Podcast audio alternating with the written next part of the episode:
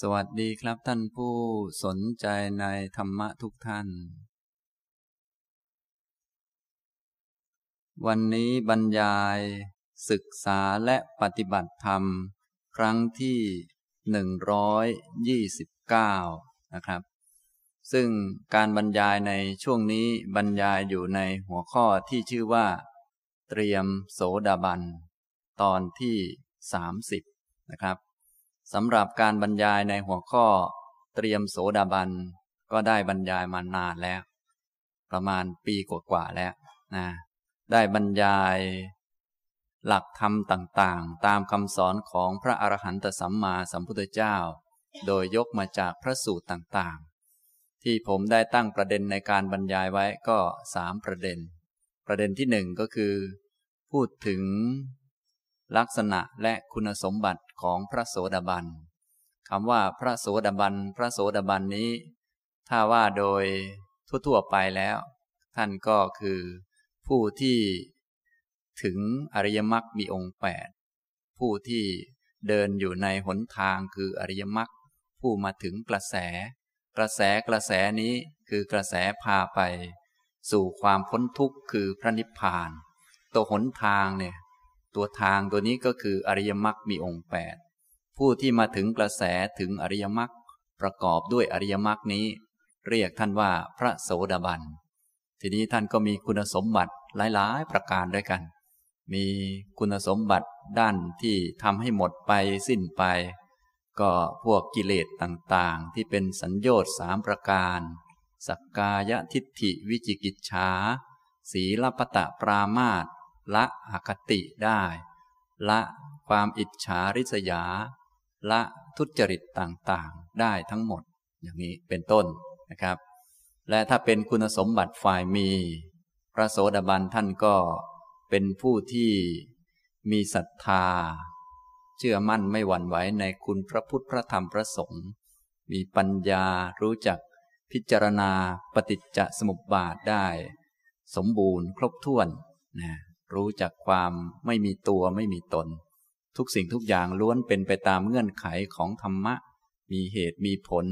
เป็นไปตามธรรมชาติอันนี้พูดแบบย่อๆที่เป็นลักษณะและคุณสมบัติของพระโสดาบันประเด็นที่1นี้ก็ได้พูดจบไปแล้วนะครับประเด็นที่2พูดถึงคุณประโยชน์และอานิสงส์ของความเป็นพระโสดาบันอันนี้ก็มีมากมายเหลือเกินดังที่พระพุทธเจ้าของเราได้ทรงแสดงถ้าพูดถึงสมบัติในโลกเนี่ยถ้าพูดแบบโลกก็ผู้ที่มีสมบัติมีสิทธิ์ในสิ่งต่างๆที่มีในโลกก็คือพระเจ้าจักรพรรดิทีนี้พระโสดาบันเนี่ยท่านว่ามีสมบัติหรือว่ามีความสุขมีทรัพย์มากกว่าพระเจ้าจักรพรรดินั่นอีกเหนือกว่าอีกอย่างนี้แล้วก็ทำให้สามารถที่จะปิดอบายไม่ต้องตกอบายไม่ต้องเวียนว่ายตายเกิดไปข้างล่างถ้าจะเกิดอีกก็เกิดแต่สุคติโลกสวรรค์และเกิดอีกไม่นานนักโดยสูงสุดก็เกิดในกามภูมิได้อีก7ชาติอย่างนี้นั้นก็เป็นประเด็นเรื่องคุณประโยชน์และอานิสงส์ก็มีมากมายหลายประการนี้ก็ได้พูดจบไปแล้วประเด็นที่3ก็พูดวิธีปฏิบัติเพื่อเป็นพระโสดาบันประเด็นนี้ก็ได้พูดมานานแล้วเหมือนกันโดยพูดไปประเด็นในด้านปัญญาพูดประเด็นเกี่ยวกับเหตุปัจจัยให้บรรลุเป็นพระโสดาบันตามชื่อบาลีที่ว่าโสตาปฏิยังคะ4พูดถึงธรรมะที่เป็นพื้นฐานต่างๆและในตอนนี้กำลังพูดอยู่ในหัวข้อวิธีปฏิบัติเพื่อเป็นโสดาบันนี่แหละพูดในข้อที่ว่าวิธีการรวมอริยมรรคอย่างที่เราได้ทราบกันดีพระโสดาบันก็คือผู้ที่มีอริยมรรคมีองค์8มาประชุมรวมกันทีนี้เมื่อปฏิบัติอริยมรรคข้อนั้นบ้างข้อนี้บ้างมาตามลำดับจะเอามารวมกันเนี่ยเอามารวมได้อย่างไรเหมือนกับว่าพวกเราอยากจะเป็นนักมวยอาชีพอย่างนี้ก็ต้องทำหลายๆอย่างมีเตะกระสอบทรายต่อยกระสอบทรายหรือถ้ายังไม่มีคุณสมบัติอย่างนี้พร้อมก็ต้องไปวิ่งออกกำลังกายมาไป ฝึกหัดกำลังแขนกำลังขามานะเสร็จแล้วเมื่อมีคุณสมบัติหลายๆประการเท่าที่พอจะเป็นนักมวยมีแววว่าจะเป็นนักมวยได้แล้วก็ต้องมาฝึกซ้อมกับครูมวยการมาฝึกมาซ้อมก็เหมือนกับการเอาอริยมรรคนี่มารวมค่อยๆประชุมกันเข้าจนกระทั่งฝึกซ้อมได้เชี่ยวชาญชำนาญก็พร้อมจะเป็นนักมวยอาชีพอย่างนี้นะผู้ที่มีอริยมรรคมีองค์8ประการพร้อมสำหรับการเดินทางเพื่อไปสู่นิพพานนะก็เป็นพระโสดาบันอย่างนี้ส่วนจะถึงเมื่อไหร่ก็อีกเรื่องหนึ่งทำนองนี้อย่างนี้ตอนนี้กำลังพูดอยู่ในประเด็นการเอาอริยมรรคนั้นมารวมมาประชุมกันเข้าซึ่งก็ได้พูดไปหลายครั้งแล้วเช่นกันถ้าพูดแบบสรุปมาก่อนเพื่อจะต่อในวันนี้นะการรวมอริยมรรคนะก็รวมที่สมาธิมีสมาธิเป็นศูนย์รวมเป็นที่รวมของธรรมะอื่นๆทีนี้สมาธิที่ถูกต้องท่านเรียกว่าอริยสัมมาสมาธิอริยสัมมาสมาธินั้นมีองค์7แวดล้อมพร้อมมูลมารวมประชุมกันนะมีสัมมาทิฏฐิสัมมาสังกัปปะสัมมาวาจาสัมมากัมมันตะสัมมาอาชีวะสัมมาวายามะและสัมมาสติมารวมเข้าไปในความเป็นหนึ่งของจิตคือสมาธิอันนี้ถ้ามีทั้ง7มาห้อมล้อมมารวมกันเข้ารวมทั้งสมาธิเข้าไปก็กลายเป็น8อย่างนี้ทำนองนี้แหละถ้าพูดแบบครอบคลุมครบถ้วนในการรวมก็คือรวมที่ความเป็นหนึ่งของจิตรวมที่สมาธิแต่สมาธิความเป็นหนึ่งของจิตนั้นต้องมีองค์ทั้ง7แวดล้อมประกอบอยู่หมายความว่าต้องทำองค์ทั้ง7มาให้พอสมควรให้พอเหมาะพอดีเหมาะสมที่จะได้บรรลุธรรมแล้วก็เอาทั้ง7นั้นมารวมกันในสมาธิอย่างนี้ถ้ามีแต่สมาธิอย่างเดียวจิตตั้งมั่นสงบอย่างเดียวแต่ไม่มีองค์7แวดล้อมก็ได้สงบแป๊บเดียวออกมาก็ฟุ้งซ่านใหม่เหมือนเดิมแต่ถ้ามีองค์7แวดล้อมและมารวมกันเข้าในสมาธิมาทำงานร่วมกันชุมนุมพร้อมกันก็จะเกิดเป็นธรรมจักขุเป็นดวงตาเห็นธรรมเกิดเป็นแสงสว่างได้รู้แจ้งสัจจะทั้ง4ได้รู้ทุกข์โดยความเป็นทุกข์รู้จักเหตุเกิดทุกข์โดยความเป็นเหตุเกิดทุกข์รู้จักความดับทุกข์โดยความเป็นความดับทุกข์และรู้จักทางว่าคืออริยมรรคมีองค์8นะเราทั้งหลายได้ฟังมาก็ทราบว่าทางไปสู่นิพพานก็คืออริยมรรคมีองค์8ทำไมจึงยังไม่เห็นว่าเป็นทางอุปมาเหมือนว่า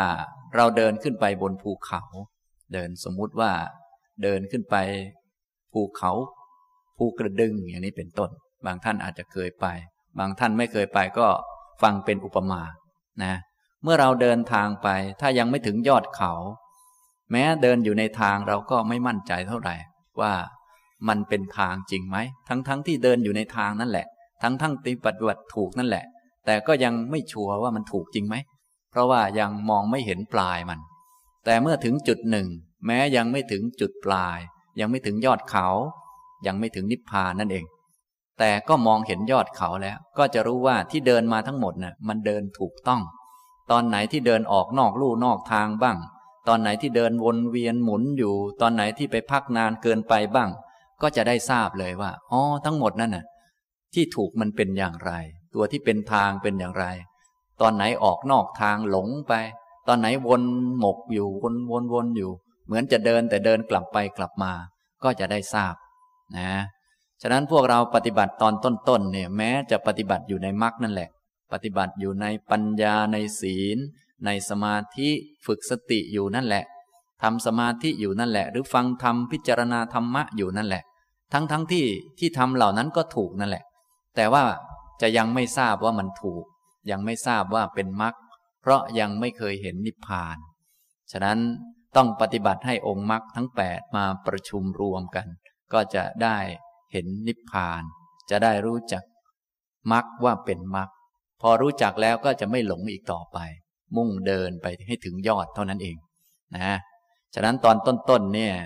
บางท่านนี่ก็ทำถูกนะทำไปทำมาก็เลิกเหมือนกันเพราะรู้สึกว่ามันไม่ไปไหนมันงงอยู่อย่างนี้เป็นต้นฉะนั้นจึงต้องฟังข้อปฏิบัติให้ดีนะครับอันนี้พูดถึง การรวมอริยมรรคนะผมก็ได้พูดมาตามลำดับโดยยกพระสูตรที่พระพุทธองค์ตรัสเอาไว้ในมัชฌิมนิกายอุปริปันธาตมหาจัตตาริสกสูตรมาอ่านให้ฟังแล้วก็ขยายความเป็นตัวอย่างในการรวมองค์มรรคนะครับหลังจากที่ได้ฝึกทั้ง8มาแล้วก็ต้องเอามารวมกันต้องทำให้ถูกวิธีจึงจะละกิเลสได้ทีนี้ในองค์มรรคทั้ง8นั้นมีสัมมาทิฏฐิเป็นหัวหน้าต้องมีสัมมาทิฏฐิมีความเห็นถูกต้องเสมอไม่อย่างนั้นองค์มรรคจะรวมไม่ได้ถ้ายังเห็นผิดเพี้ยนอยู่แม้จะมีความคิดที่ดีแต่ไปหลงยึดถือความคิดที่ดีนั้นว่าเป็นเราคิดหรือเป็นความคิดของเราไม่เอาสัมมาทิฏฐิไปชำระความคิดนั้นความคิดนั้นก็จะไม่เป็นองค์มรรคไม่เป็นไปเพื่อนิพพานคือมันไม่ตรงประเด็นไม่ตรงเป้าบางคนคิดดีแต่ว่าฟุ้งซ่านไปแตกกระจายไปผิดก็มีนะคิดมีเมตตาต่อคนทั้งโลกพยายามแผ่เมตตาสวดมนต์ให้โลกมีความสุขอย่างนี้ก็ผิดไปไกลมากเพราะโลกมันเป็นทุกข์โดยธรรมชาติถ้าเราจะสวดก็ต้องสวดเพื่อให้เป็นมรรคเป็นหนทางเพื่อให้มีดวงตารู้จักโลกว่ามันเป็นทุกข์จะไปสวดให้โลกมันกลายเป็นสุขนี้มันไม่ได้นะอย่างนี้ก็ต้องรู้จักนะจะแผ่เมตตาอะไรต่างๆก็เมตตานั้นถูกต้องแล้วแต่ต้องทำให้เป็นมรรคถ้าไม่ทำให้เป็นมรรคก็แผ่เมตตาให้เขามีความสุขก็นึกว่าเขาจะมีความสุขจริงๆแท้ที่จริงเขามีความสุขไม่ใช่เป็นเพราะเราแผ่เมตตาเขาสุขทุกข์นั้นมาตามกรรมไปตามกรรมส่วนการแผ่เมตตาของเรานี้เป็นมรรคเป็นปฏิปทาเป็นองค์ประกอบอันหนึ่งทำให้จิตถึงความสงบทำให้เกิดปัญญาได้เนี่ยจึงต้องมีสัมมาทิฏฐิมาอยู่ข้างหน้าจึงจะรวมองค์มรรคได้แม้แต่ศีลก็เช่นเดียวกันสัมมาวาจาสัมมากัมมันตะสัมมาอาชีวะก็ต้องรู้จักความคิดดีเป็นความคิดดีนี่ก็ไม่ใช่เราคิดไม่ใช่ความคิดของเราคำพูดที่ดีก็เป็นคำพูดเป็นวาจาไม่ใช่เราไม่ใช่ของเราเนี่ยถ้ารักษาศีลแต่ยึดถือศีลว่าเราเป็นผู้มีศีลเป็นศีลของเราเราเป็นผู้มีบุญมากเราสบายใจแล้วอย่างนี้ก็ต้องเกิดใหม่ไปเรื่อยๆกลายเป็นยึดถือศีลผิดๆเอาศีลมาใช้ไม่เกิดประโยชน์แทนที่จะตรงเป้าไปสู่นิพพานกลับเอาศีลมาทำให้ตนเองวนเวียนไปในวัฏฏะสงสารอันนี้ก็เลยเรียกว่าศีลัพพตปรามาสการยึดถือศีลและข้อวัดปฏิบัติต่างๆบางท่านอาจจะปฏิบัติดีเดินจงกรมนั่งสมาธิทุกวันสวดมนต์ไหว้พระทุกวันแต่ว่าไม่ได้เป็นไปเพื่อนิพพานก็มีกลายเป็นไปเพื่อให้ได้บุญมากจนจะสิ้นบุญแล้วก็เกิดใหม่แล้วก็วนใหม่ไปเรื่อยนี่ก็เป็นการยึดถือวัดปฏิบัติที่ผิดแนวทางนะจึงต้องมีสัมมาทิฏฐิเป็นหัวหน้าเป็นตัวนำหน้าว่าโลกนี้มันเป็นทุกข์นะอุปาทานขันธ์ทั้ง5นี่เป็นทุกข์มันเป็นของไม่เที่ยงไม่แน่ไม่นอนมันไม่ใช่ตัวเราของเราไม่ใช่ตัวตนต้องรู้จักจะไปเปลี่ยนของไม่เที่ยงให้มันเที่ยงนี่มันไม่ได้ความจริงมันไม่เปลี่ยนข้อเท็จจริงมันเป็นอย่างนั้นเราจึงต้องยอมรับข้อเท็จจริงให้ได้ต้องเปลี่ยนความเห็นให้ตรงกับความเป็นจริงนี่ก็เลยมีข้อปฏิบัติต่างๆให้พวกเราฝึกกันโดยเริ่มตั้งแต่รู้จักแยกรูปแยกนามรู้จักมองอนิจจังทุกขังอนัตตา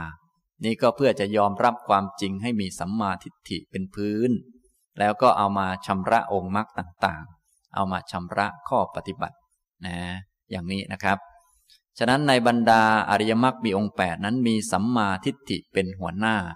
พอมีสัมมาทิฏฐิแล้วเวลาจะเจริญองค์มรรคใดๆก็ให้ใช้องค์มรรค3นั้นแวดล้อมนะอันที่1ก็คือใช้สัมมาทิฏฐิไปชำระไปทำงานก่อนเขาเลยไปกวาดความเห็นผิดๆออกไปจะต้องทำด้วยความเห็นที่บริสุทธิ์ถ้าทำเพื่อตัวเพื่อตนอยู่อย่างนี้ก็ต้องเวียนว่ายไปอีกเนื่องจากว่าตัณหาความรักตนนี้เป็นเหตุเกิดทุกข์จะต้องรู้ก่อนถ้าทำเพื่อตนแล้วแม้แต่มาปฏิบัติธรรมทำให้ตนถึงนิพพานอย่างนี้ก็จะไม่ถึงนิพพานเลยเพราะว่าทำให้ตนอยู่ให้ตัวตนความจริงตัวตนไม่มีแต่ความรักตนน่ะมันมีความรักตนก็คือตัณหานี่มันเป็นเหตุให้เกิดทุกข์ ทีนี้บางคนรักตนยังไม่พอยังยึดถืออยู่ว่าทำแบบนี้จะมีผลประโยชน์ต่อตนให้ตนได้กินอร่อยเนี่ยอย่างพวกเราหาเงินหาทองกันแทนที่จะหามาเป็นปัจจัยเลี้ยงชีวิตก็หามาให้ตนมีเงินเก็บไว้ในธนาคารก็เก็บไว้ให้ตนเวลาแก่ตนจะได้กินได้ดื่มไม่รู้จะได้แก่หรือเปล่าก็ยังไม่ทราบแต่เขาก็คิดไปนี่ก็ผิดพลาดไปมากเนี่ยจึงต้องมีสัมมาทิฏฐิมาชำระความเห็นซะก่อนเนี่ยต้องไม่ทำให้ตนนะต้องความรักตนเนี่ยเราต้องบอกได้ว่าอ๋อเนี่ยเป็นเหตุเกิดทุกข์นะถ้ายังรักตนอีกก็ต้องเกิดใหม่อีกจะต้องทุกข์อยู่อีกถ้ายึดถือของตนอยู่ก็ต้องเครียดอยู่ต้องระแวงอย่างนู่นอย่างนี้อยู่ต้องกลัวอยู่อย่างนั้นแหละเนี่ยจึงต้องมีสัมมาทิฏฐิมาข้างหน้าเมื่อมีสัมมาทิฏฐิแล้วต่อไปก็ทำความเพียรคือสัมมาวายามะมีความเพียรละสิ่งไม่ดีสิ่งไม่ดีมันไม่ดีก็เพราะมันไม่ดีสิ่งที่มันผิดก็เพราะมันผิดต้องละอันที่ผิดถ้าไม่ละอันผิดจะให้มันถูกนี่มันเป็นไปไม่ได้ถูกจะต้องถูกอย่างเดียวเท่านั้นถ้าถูกไปรวมกับผิดจะกลายเป็นผิดนะถ้าผิดแม้แต่เล็กน้อยเราถือว่าเราถูกเยอะแล้วบุญมากแล้วนะผิดนิดหน่อยคงไม่เป็นไรมั้งอย่างนี้ก็จะเป็นไรอยู่ตลอดไปจึงต้องถูกอย่างเดียวเท่านั้นวิธีการก็เลยต้องมาทำความเพียรเพื่อเอาอันที่ผิดออกไปถึงแม้เราจะถูกมากเช่นเป็นคนที่คิดดีพูดดีทำดีมีศีลดีมีบุญมากมายถ้าเพียงผิดเพียงอันเดียวเช่นความเห็นมันผิดอย่างนี้ทั้งหมดก็จะผิดไปด้วยนะอุปมาเหมือนกับเรามีอาหารทำสะอาดเรียบร้อยปรุงสุกใหม่ๆเลยแต่ถ้ามีอุจจาระเข้าไปนิดเดียวตอนนั้นแหละก็กลายเป็นอาหารที่ใช้ไม่ได้กินไม่ได้นะฮะอย่างนี้ทำนองนี้ฉะนั้นจึงต้องทำให้ถูกเท่านั้นวิธีทำให้ถูกก็คือต้องเอาสัมมาทิฏฐิมาชำระเสร็จแล้วรู้จักอะไรเป็นอะไรรู้เหตุรู้ผลแล้วก็ทำความเพียรละอันที่ผิดก่อนนะอย่างเช่นจะเจริญสัมมาวาจาก็ต้องมาทำความเพียรเบื้องต้นให้มีสัมมาทิฏฐิก่อนรู้จักอะไรถูกอะไรผิดอันที่ผิดเนี่ยไม่ใช่มรรคนะส่วนอันที่ถูกที่เป็นมรรคมันเป็นอย่างนี้อย่างนี้รู้จักแล้ววิธีรู้จักก็ใช้การฟังจากพระพุทธเจ้าเป็นปรโตโคสะแล้วก็โยนิโสมนสิการะกระทำไว้ในใจการฟังธรรมนี่จึงสำคัญมากท่านต้องฟังให้ดีฟังแล้วต้องจำไว้ถ้าฟังแล้วยังไม่เข้าใจต้องฟังหลายๆเที่ยวฟังแล้วก็จำไว้ศึกษาสอบถามให้เข้าใจพอฟังเข้าใจสอบถามจำได้แล้วก็เอาไปใส่ใจโยนิโสพิจารณาดูมองดูเหตุผลต่างๆเมื่อเข้าใจแล้วก็ต่อไปก็ไปทำความเพียรละสิ่งไม่ดีเพียรเจริญเข้าถึงสิ่งดีๆทั้งหลายสิ่งดีทั้งหลายนั้นต้องทำให้ได้ทุกๆระดับขั้นดีขั้นพื้นฐานก็ต้องมีบางคนจะเอาแต่ดีระดับสูงแต่พื้นฐานเนี่ยกระโดดข้ามไปอย่างนี้ทำไม่ได้จะต้องละสิ่งไม่ดีและทำดีเข้าถึงดีไปตามลำดับของดีระดับพื้นฐานก็ต้องทำไปจนกว่าจะเข้าถึงดีระดับสูงสุดจนเหนือดีไปอย่างนี้ไม่มีใครจะเหนือดีโดยไม่ดีจะต้องดีก่อนและอาศัยดีนั้นจึงจะเหนือดีได้ไม่มีใคร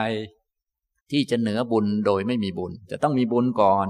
ชำระจิตก่อนและอาศัยบุญนั้นอิงอาศัยจิตที่ดีงามนั้นเพื่อเจริญมรรคจนกระทั่งเหนือบุญขึ้นมาได้สรุปง่ายๆถ้าว่าโดยแก่นสารของการปฏิบัติแล้วแบบที่พวกเราทราบกันดังที่พระพุทธองค์ได้ทรงแสดงในโอวาทปาติโมกข์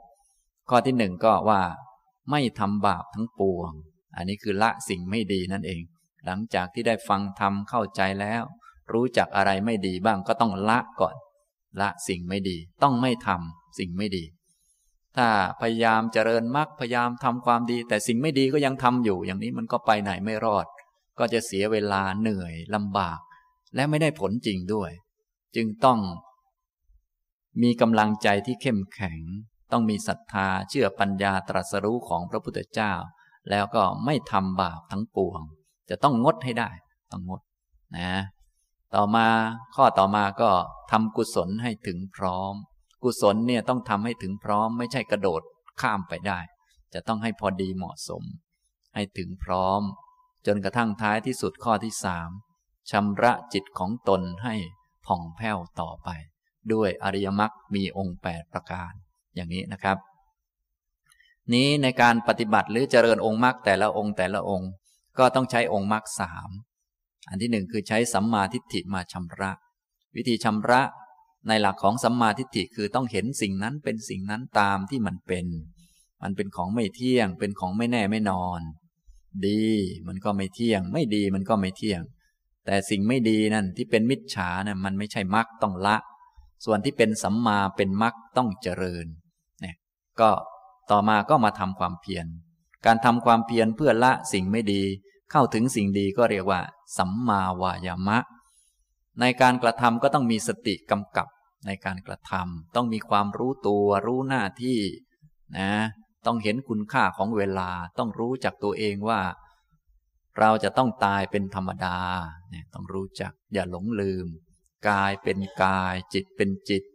นะพวกเราก็มีอยู่2อย่างนี่แหละหลักๆถ้าหลงลืมข้อเท็จจริงข้อนี้ไปมันก็ประมาทลุ่มหลงก็ไม่ได้ทำเหมือนกับพวกเราโดยทั่วไปหลงไปก็เดี๋ยวสักหน่อยก็ไปนั่งดูทีวีฆ่าเวลาอย่างนี้ฆ่าเวลาไปเวลามาจนเวลาจะฆ่าเราทิ้งแล้วยังไม่รู้เรื่องเลยอย่างนั้นเรียกว่ามันหลงนะความจริงมันไม่มีเรามันมีแต่กายกับจิตและกายเนี่ยก็พังอยู่ตลอดเวลาตาก็พังอยู่ตลอดเวลาจนจะดับอยู่แล้วเนี่ยจะมอดอยู่แล้วยังจะเอาไปดูทีวีอีกอย่างนี้มันก็เกินไปแล้วหูนี่ก็ใกล้จะดับอยู่แล้วบางคนเนี่ยจะฟังไม่ได้ยินแล้วต้องว่าอาจารย์พูดเสียงดังกว่าเดิมหน่อยอะไรก็ว่าไปเพราะว่าหูมันเริ่มไม่ดีแล้วอย่างนี้เป็นต้นจิตใจหรือความคิดต่างๆความจำก็ถดถอยแล้วยังจะเอาไปจำเรื่องไม่เป็นเรื่องอยู่อีกอย่างนี้มันก็เกินไปจึงต้องมีสติรู้ตัวเสมอนะเวลาเป็นของมีค่าเราไปฆ่าของมีค่าทิ้งโดยของไร้ค่าอย่างนี้มันก็เกินไปไปนั่งคุยกันเพื่อนๆมาคุยกันฆ่าเวลาจนตัวเองจะตายทั้ง2คนแล้วยังไม่รู้เวลามันของมีค่าจึงต้องใช้ให้ถูกต้องนะมาเดินจงกรมมาฟังธรรมพิจารณาธรรมะอย่างนี้เป็นต้นนะนี่ก็องค์มรรค3ประการเนี่ยต้องใช้เสมอ1คือสัมมาทิฏฐิ2สัมมาวายามะและ3สัมมาสติถ้าทำอย่างนี้ได้องค์มรรคก็จะค่อยๆมารวมกันจนกระทั่งสมบูรณ์ได้นะครับ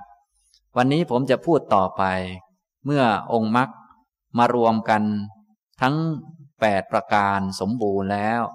จะเป็นอย่างไรต่อไปก็จะละกิเลสได้นั่นแหละวันนี้จะพูดต่อไปในมัชฌิมนิกายอุปริปันธาตมหาจัตตารีสกสูตรข้อ141พระผู้มีพระภาคตรัสว่าภิกษุทั้งหลายบรรดาองค์7นั้นสัมมาทิฏฐิเป็นหัวหน้าสัมมาทิฏฐิเป็นหัวหน้าเป็นอย่างไร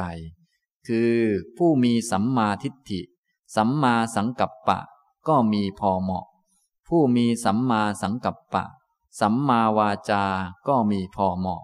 ผู้มีสัมมาวาจาสัมมากัมมันตะก็มีพอเหมาะผู้มีสัมมากัมมันตะสัมมาอาชีวะก็มีพอเหมาะ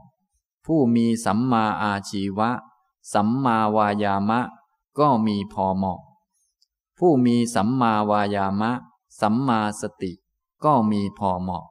ผู้มีสัมมาสติสัมมาสมาธิก็มีพอเหมาะ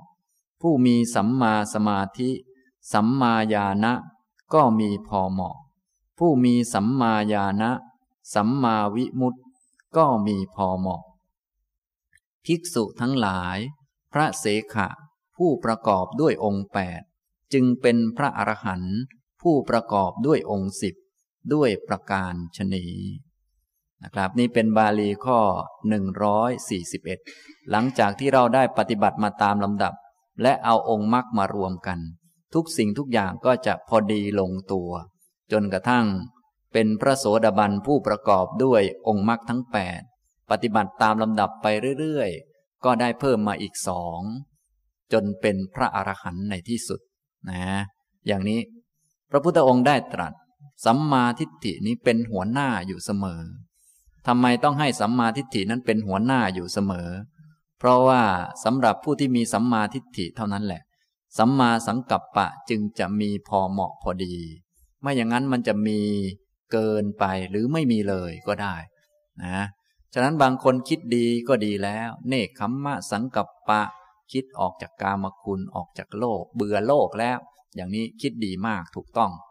แต่ว่าต้องให้พอดีบางคนคิดออกจากโลกจนไปอยู่ถ้ำไปเลยอย่างนี้ก็ไม่พอดีถ้าไม่พอดีอย่างนั้นมันก็เลยเถิดไป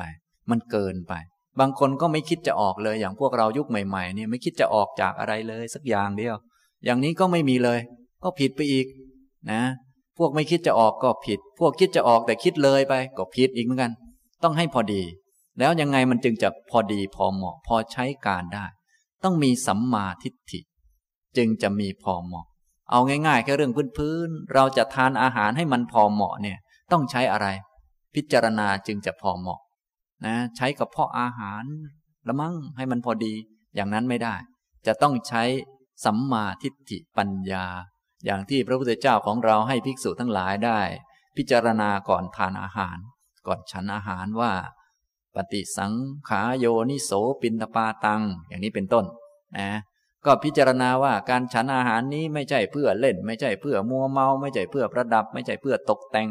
ให้ร่างกายสวยงามหน้าตา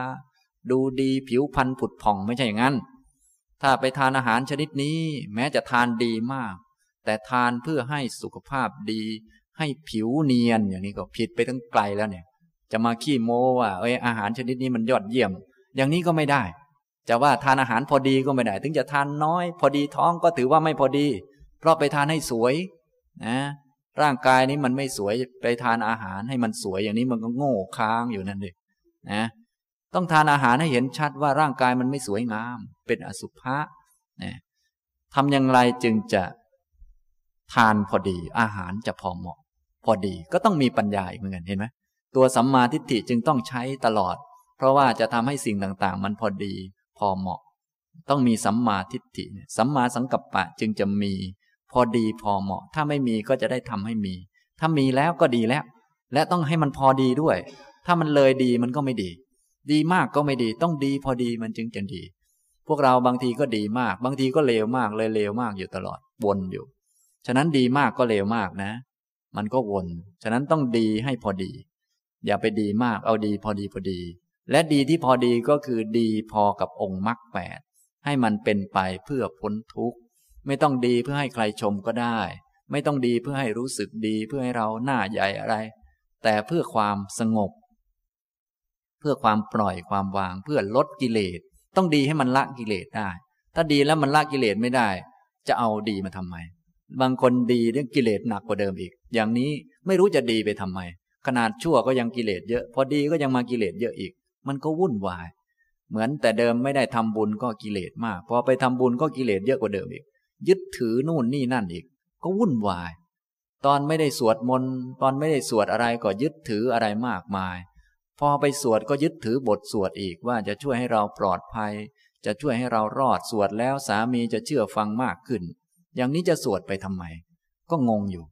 นี่อย่างนี้เรียกว่ามันไม่พอดีมันไม่พอเหมาะนะนี่พระพุทธองค์จึงได้ตรัสบอกว่าสัมมาทิฏฐิเป็นหัวหน้าทีนี้เป็นหัวหน้าอย่างไรเพราะว่าผู้ที่มีสัมมาทิฏฐิสัมมาสังกัปปะจึงจะมีพอเหมาะพอดี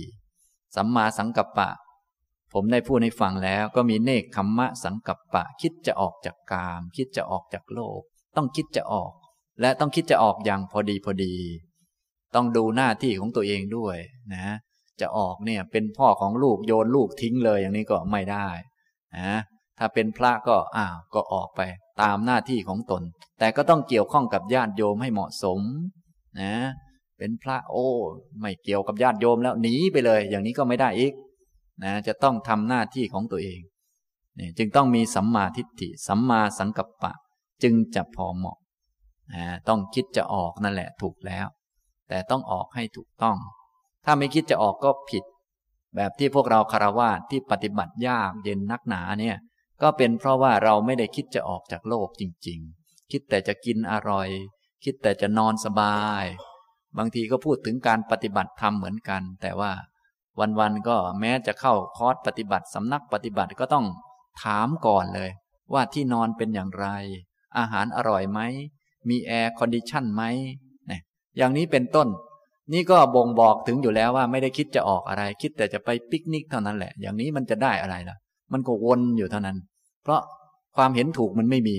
พอความเห็นถูกไม่มีไม่ได้คิดจะออกตั้งแต่ต้นแล้วคิดแต่จะไปพักผ่อนคิดแต่จะไปหาพักหาพวกอย่างนี้ก็จบกันพอดีมันผิดตั้งแต่ต้นแล้วนี่จึงต้องมีสัมมาทิฏฐิก่อนว่าโลกมันเป็นทุกข์นะมันเป็นของไม่แน่นอนนะแล้วเราก็แก่แล้วอะไรแล้วยังมาทำเพื่อตัวเองอยู่อย่างนี้มันก็เกิดเวียนว่ายอยู่นี่อย่างนี้มันก็ยังทุกข์อยู่ถ้ายังมีกิเลสอยู่ก็ยังวุ่นวายยังทุกข์ถ้ายึดอะไรมันก็ทุกข์อันนั้นอยู่เราลองนึกถึงดูสิสิ่งที่เรารักสิ่งที่เรายึดอยู่สามีถ้าตายตอนนี้เราจะทนไหวไหมเป็นทุกข์ไหมบริษัทเราถ้าเจ๊งไปล้มไปจะเป็นยังไงบ้างหมาเราถ้าตายไปจะเป็นยังไงบ้านเราถ้าถูกไฟไหม้จะเป็นยังไงเอาเสียทีละอย่างทีละอย่างจนกระทั่งต้องหมดทุกอย่างเนี่ยจะรักษาจิตไหวไหมเอาแค่นี้ก็พอเราลองนึกดูถ้ามันรักษาจิตไม่ไหวก็แสดงว่ามันต้องออกแล้วมันต้องเลิกยึดเลิกถือแล้วต้องเห็นให้ถูกต้องเพราะทุกสิ่งอยู่ไม่นานอยู่แล้วมันเป็นอย่างนั้นไปยึดของไม่เที่ยงตัวเราก็ไม่มั่นคงไม่เที่ยงวนอยู่นั้นเนี่ยสัมมาทิฏฐิจึงเป็นหัวหน้าพอมีสัมมาทิฏฐิแล้วสัมมาสังกัปปะก็จะพอเหมาะถ้ายังไม่มีก็จะได้มีถ้ามีแล้วก็ให้พอดีพอดีคิดจะออกจากกามกุลคิดจะออกจากโลกไม่คิดจะเอาชื่อเสียงเงินทองวัตถุต่างๆมาปลนเปลือตนเนี่ยคิดจะออกถ้ายังคิดผิดอยู่เราก็จะได้ใช้สัมมาทิฏฐิมาชำระได้นะถ้ายังอยากสบายอยากเจริญทางโลกและอยากเจริญทางธรรมด้วยอย่างนี้คงจะไม่เจริญอย่างพวกเราทั่วไปก็เวลาจะอวยพรกันก็มักจะบอกว่าขอให้เจริญทั้งทางโลกขอให้เจริญทั้งทางธรรมทางโลกก็ไม่อยากจะออกอยากจะเจริญทางธรรมก็อยากจะเจริญด้วยอย่างนี้มันก็ขัดขากันเองเลยไม่เจริญทั้งสองอย่างเลยวุ่นอยู่ลำบากมากฉะนั้นทางโลกมันก็ได้เท่านั้นแหละเราจึงต้องรู้จักถ้าจะเจริญมันก็ต้องเจริญทางธรรมเวลามันมีจำกัดทุกคนแหละถ้าเราไปทางโลกทางธรรมมันก็ไม่ได้ไปมันก็มีเท่านั้นถ้าจิตยังติดอยู่กับกามจะให้เกิดสมาธิมันก็เป็นไปไม่ได้นะวันๆมัวแต่หากำไรขาดทุนไปนั่งสมาธิมันก็ได้แต่วิธีหากำไรเท่านั้นแหละมันจะสงบได้ไงเนี่ยอย่างนี้นะวันๆคิดแต่หาโปรเจกต์ทำพอไปนั่งสมาธิก็ได้โปรเจกต์ใหม่เพิ่มมา3โปรเจกต์เลยเท่านั้นแหละมันก็เป็นอย่างนั้นที่เป็นอย่างนั้นเพราะว่ามันเห็นผิดตั้งแต่ต้นพอเห็นผิดมันก็คิดผิดเลยเนี่ยท่านจึงว่าสัมมาทิฏฐิก็เป็นหัวหน้าเพราะว่าผู้มีสัมมาทิฏฐิสัมมาสังกัปปะจึงจะมีพอเหมาะพอดีคิดเมตตาก็จะพอดีคิดกรุณาก็จะพอดีไม่เดือดเนื้อร้อนใจคิดเป็นเพื่อนเป็นมิตรเขาก็พอดีพอดีถ้าเป็นเพื่อนมากเกินไปก็ยึดถือกันติดข้องกันห่วงใยกังวลกันถ้าคิดจะช่วยเหลือมากเกินไปก็แหมเห็นใครเป็นทุกข์ขึ้นมาเราก็เสียใจอยากจะช่วยเขาให้ได้ช่วยเขาไม่ได้ก็เป็นทุกข์อยู่อย่างนั้นมันก็ไม่ไหวอีกเหมือนกันฉะนั้นก็ต้องพอดีพอดีทั้งหมดรู้จักว่าทุกคนมาตามกรรมไปตามกรรมเราขอให้เขามีความสุขเป็นเพื่อนเป็นมิตรให้เขาพบครูบาอาจารย์ที่ดีเราคิดให้ถูกต้องพอดีพอดีคิดช่วยเหลือคิดเกื้อกูลเท่าที่พอช่วยได้ช่วยไม่ได้ก็ไม่เป็นไรอย่างน้อยก็ให้คิดช่วยเหลือกันคิดเห็นใจกันเนี่ยพอมีสัมมาทิฏฐิสัมมาสังกัปปะก็จะมีพอเหมาะมีสัมมาทิฏฐิสัมมาสังกัปปะสำหรับผู้มีสัมมาสังกัปปะสัมมาวาจาก็จะพอเหมาะคำพูดก็จะถูกต้องนะวาจาก็จะพอดีพอดีใช้วาจาพูดให้เป็นไปเพื่อจิตสงบเป็นไปเพื่อความพ้นทุกข์เป็นไปเพื่อนิพพานบางคนพูดดีแต่ไม่พอดีก็พูดดีก็พูดเพื่อนั่นเพื่อนี่บ้างอะไรบ้างก็ปัญหาก็มากฉะนั้นจึงต้องมีสัมมาทิฏฐิสัมมาสังกัปปะถ้ามีสองอย่างนี้แล้ววาจาก็จะพอดีพอเหมาะเพราะเห็นถูกต้องแล้วว่าโลกเป็นทุกข์อยากจะออกจากโลกคำพูดจะไปใช้มากมันก็ไม่จำเป็นวาจาก็จะพอเหมาะ เมื่อพอเหมาะก็สัมมากัมมันตะก็จะมีพอดีพอเหมาะสัมมาอาชีวะการเลี้ยงชีวิตก็จะพอดีพอเหมาะเหมาะสมพอดีนะเมื่อมีสัมมาอาชีวะเลี้ยงชีวิตใช้ชีวิตพอดีใช้ชีวิตเป็นไปเพื่อนิพพานความเพียรก็จะพอดีต่อไปความเพียรกล้าหาญบากบั่นเราก็จะมาทำเพื่อละกิเลสป้องกันกิเลสเพื่อเจริญกุศลรักษากุศลทำกุศลให้มากและกุศลที่ทำนี้ก็เป็นไปเพื่อละกิเลสเท่านั้นความเพียรก็จะถูกต้องเนี่ยอย่างนี้เมื่อมีสัมมาอาชีวะสัมมาวายามะก็จะพอดีพอเหมาะเราทั้งหลายก็คงมีความเพียรกันมากเพียรเรื่องนั้นบ้างเรื่องนี้บ้างแต่ความเพียรที่เราทุ่มเททำกันโดยส่วนใหญ่ก็เพียรเพื่อให้ได้เงินให้คนนับหน้าถือตาอย่างนั้นอย่างนี้บางคนก็ทำหามรุ่มหามค่ำนะถ้าเราเปลี่ยนซะเปลี่ยนความเห็นแล้วเอาความเพียรที่เคยทำหามรุ่งหามค่ำนั่นน่ะมาเดินมรรคมาฝึกสติทำสมาธิก็จะได้ผลเหมือนกันนะจะได้ผลเป็นไปเพื่อความพ้นทุกข์แต่ว่าถ้าเห็นผิดแล้วความเพียรที่เราทุ่มเททำมันก็จะไปอีกทางนึงมันก็เพี้ยนไป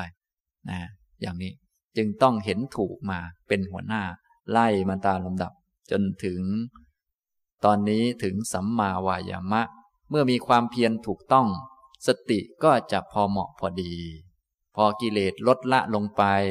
กุศลเพิ่มพูนเจริญงอกงามขึ้นสติมันก็จะมีพอเหมาะพอดีเราจะต้องพอ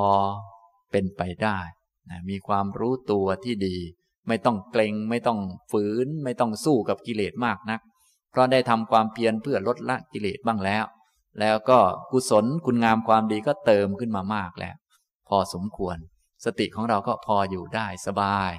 แต่ถ้าวันๆยังกิเลสเยอะนี่โอ้ยต้องมาแข่งกับกิเลสมาสู้กับกิเลสนี่วันๆเนี่ยลิ้นห้อยไปเลยมันลำบากนะแต่ถ้าเห็นถูกมาตามลำดับแล้วคิดถูกมาวาจาก็ถูกกิเลสมันก็ลดลงไปมากแล้วยิ่งมาทำความเพียรเพื่อลดกิเลสอีกทำความเพียรเพื่อเจริญกุศลอีกสติเราก็ไม่ต้องใช้มากไม่ต้องระมัดระวังมากนักนะอย่างนี้สติมันก็จะพอเหมาะหลายท่านไปฝึกสติแหมสติดีมากแต่กิเลสก็มากด้วยก็เลยต้องสู้กันใหญ่และส่วนใหญ่ก็ลิ้นห้อยทั้งนั้นคือสู้กิเลสไม่ได้เพราะกิเลสมันไม่ลดจึงต้องทำโดยวิธีที่จะลดกิเลสได้คือมีสัมมาทิฏฐิเห็นถูกก่อนแล้วก็สัมมาสังกัปปะคิดถูกก่อนกิเลสมันก็จะลดมาตามลำดับแหละนะวาจาก็ต้องถูกก่อนอย่าไปให้เชื้ออะไรมันไม่อย่างนั้นแล้วความเห็นก็ยังไม่ถูกวาจาก็ยังผิดอยู่นั่นน่ะกิเลสก็ยังมีกำลังเยอะแล้วเราจะมาฝึกสติเพื่อกันกิเลสอย่างนี้จะไหวหรือมันไม่ไหวหรอกสู้มันไม่ได้มันถล่มเอาตลอดแหละเนี่ยหลายท่านไปฝึกมานานก็ยังไม่ค่อยได้ผลอย่างนี้ก็มีฉะนั้นจึงต้องรู้จักวิธีรวมองค์มรรคให้ได้ด้วยวิธีรวมองค์มรรคนี่แหละจะทำให้ละกิเลสได้ไม่อย่างนั้นจะละกิเลสไม่ได้ไม่ว่าจะทำยังไงก็ละกิเลสไม่ได้ถ้าไม่ใช่มรรคอันนี้พระพุทธเจ้าของเราตรัสไว้อย่างนั้นหลายท่านที่สนใจธรรมะก็พิสูจน์มาด้วยตัวเองแล้วรักษาศีลมานานแต่กิเลสก็ยังเยอะอยู่พยายามเป็นคนดีก็แหมพยายามจะไม่พูดแต่ว่าแหมขอสักหน่อยเถอะถ้าไม่พูดมันคันปากยังไงไม่รู้ไอ้หมอเนี่ยยิ่งไม่พูดยิ่งเอาใหญ่เลยก็ว่าไปเรื่อยท้ายที่สุดก็ระเบิดลงอีกแล้วนี่อุตส่าห์ว่าจะเป็นคนดีแล้วท้ายที่สุดก็เลวเหมือนเดิมวนเวียนไปที่เป็นเช่นนั้นก็เนื่องจากกิเลสมันไม่ลดจึงต้องฝึกโดยวิธีที่กิเลสจะลดโดยวิธีที่ถูกต้องตามที่พระพุทธเจ้าของเราสอนไว้ก็คือสัมมาทิฏฐิเป็นหัวหน้าเมื่อมีสัมมาทิฏฐินั่นแหละสัมมาสังกัปปะจึงจะมีพอเหมาะกิเลสมันก็จะลดลงได้นะเห็นถูกเนี่ยก็คิดถูกถ้าตามหลักธรรมดาโดยความรู้สึกของพวกเราก็เป็นอย่างนั้นถ้าเห็นถูกก็จะคิดถูกแต่วันๆพวกเราโดยทั่วไปสั่งสมแต่ความเห็นผิดวันๆเนี่ยอันนั้นก็ของเราอันนี้ก็ของเราแล้วไปหาเพื่อนๆต่างๆก็คุยแต่เรื่องตัวเรื่องตนมันก็เลยวนเวียนจึงต้องพยายามฟังธรรมะให้มากแล้วก็โยนิโสใส่ใจธรรมะให้เยอะๆปฏิบัติสติทำสมาธิก็ให้เป็นไปเพื่อเห็นธรรมะให้เข้าใจความจริงรู้จักเรื่องอนิจจังทุกขังอนัตตาไว้เสมอเนี่ยแล้วก็พยายามคิดให้ถูกต้อง เป็นสัมมาสังกัปปะศีลก็ต้องดีเป็นการกันกิเลสมาตามลำดับพอมีศีลทำความเพียรสติก็จะมีพอเหมาะพอสติมีพอเหมาะทีนี้ก็สมาธิก็มีพอเหมาะพอใช้การก็ครบทั้ง8แล้วอย่างนี้นะถ้าครบทั้ง8อย่างนี้สมดุลมารวมกันก็ได้เป็นพระโสดาบันองค์มรรคทั้ง8จึงเป็นข้อปฏิบัติสำหรับพวกเราที่เป็นนักศึกษาจนกระทั่งเป็นโสดาบันแล้วก็ต้องเดินไปตามมรรคนี้ถ้าทำมรรคทั้ง8ครบถ้วนบริบูรณ์สมบูรณ์ก็จะมีเพิ่มมาอีก2ก็คือสัมมาญาณะแล้วก็สัมมาวิมุตติอันนี้จะเป็นพระอรหันต์ส่วนพวกเรานี้ทำแค่8ก็พอนะทำแค่8ทำให้ทั้ง8มารวมกันแล้วก็เดินไปตาม8นี้ถ้าเดินไปตาม8อย่างนี้8อย่างนี้บริบูรณ์เต็มที่ทั้งหมดก็จะได้สัมมาญาณขึ้นมาเป็นญาณของพระอรหันต์เป็นวิชชาเป็นแสงสว่างเมื่อมีญาณก็จะหลุดพ้นได้พระโสดาบันนี้ยังไม่หลุดพ้นเพียงแต่เห็นความจริงองค์มรรคยังไม่บริบูรณ์แต่มีครบแล้วเหมือนกับนักมวยมีคุณสมบัติเป็นนักมวยครบสมบูรณ์แล้วแต่ยังไม่เป็นแชมป์โลกยังไม่ชนะคู่ต่อสู้ทั้งหมดแต่ว่าคุณสมบัติสมบูรณ์แล้วก็เดี๋ยวสักหน่อยก็ฝึกนั่นฝึกนี่ต่อไปอีกก็ครบแล้วไม่หลงทางอีกต่อไปอย่างนี้ทำนองนี้นะครับอันนี้พระพุทธองค์ก็ได้สรุปว่าภิกษุทั้งหลาย